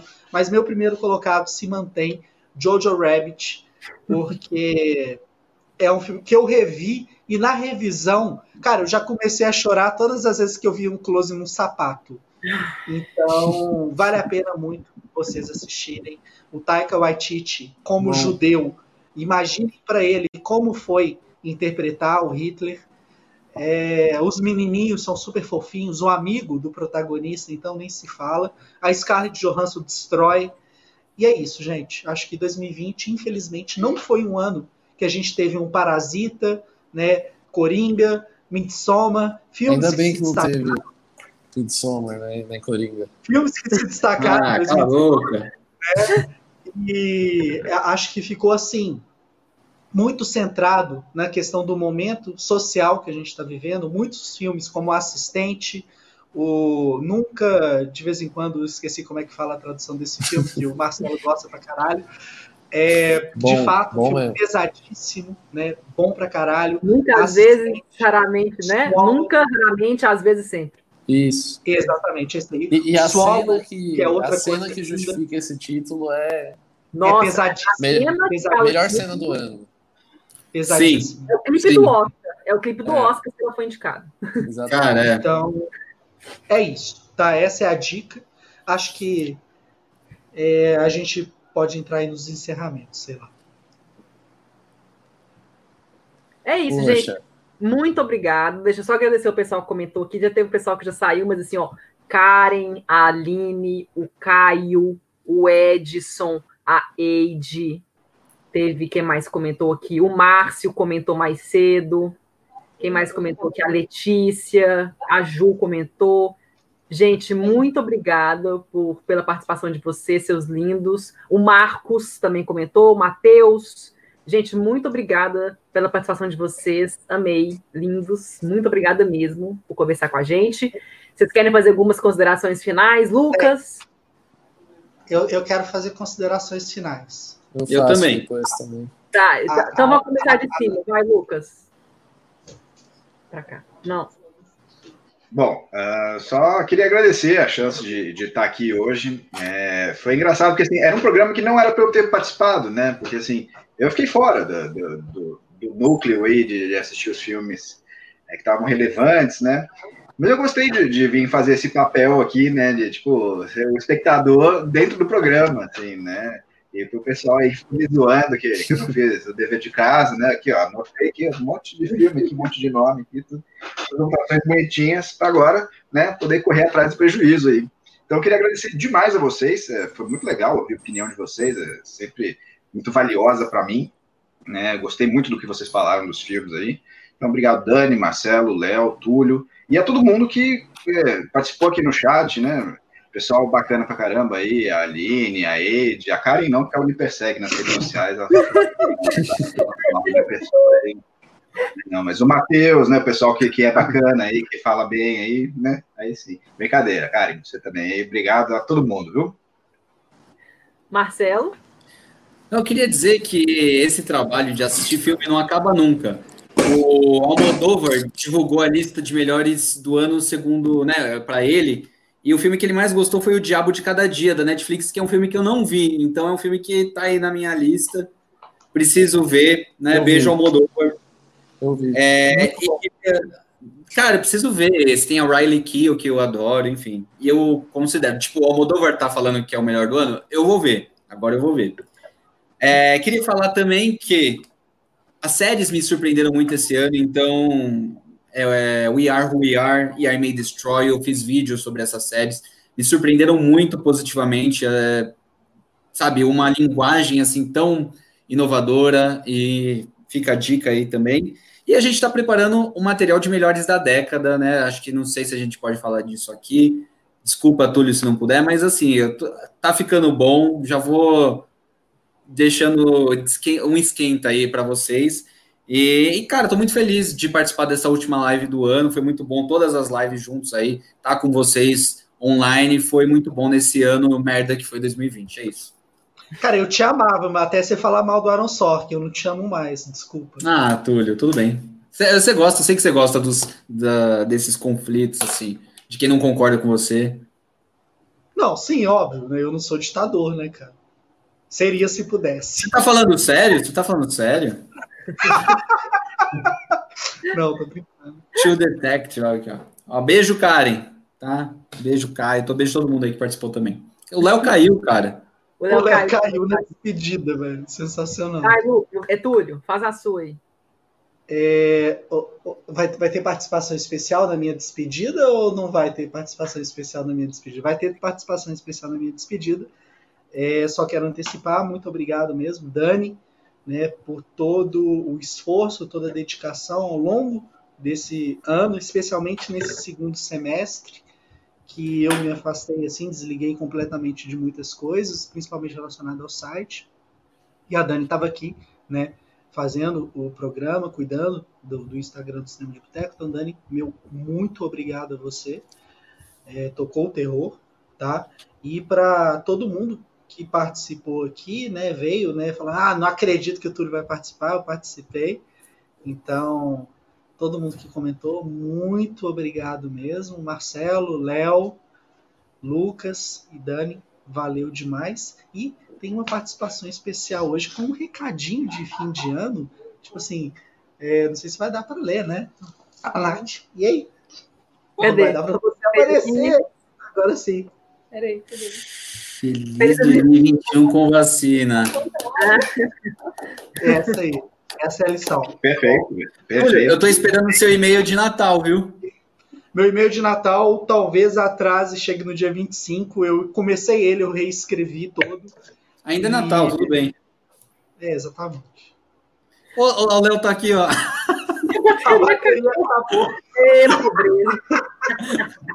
Léo, te amo. Beijo, Léo. Feliz Natal. Culpa de quem te cancelou. Ê, Léo. Mas ele mandou beijos a todos. Leozinho, então, Leozinho. Participação especial da Nath, curti. É... Qual que é o signo da Lat mesmo? Nath é Sagitário. Hum, Eita. Fogo. É, é mesmo. Então, gente, então muito obrigada. Em consideração final, eu agradecer vocês que participaram hoje, o Túlio por ter voltado, o Lucas por ter voltado, o Marcelo por ter voltado mais uma vez, que o Marcelo também participa muito com a gente. muito obrigado por terem participado hoje. Todo mundo que comentou aqui, o Léo, sinto muito que você tenha caído, sua bateria ter acabado, mas obrigada pela sua participação, sempre acrescento muito. Adorei hoje porque te, teve discussão, adoro quando tem discórdia, adoro, muito legal, com argumentos, sempre é bom.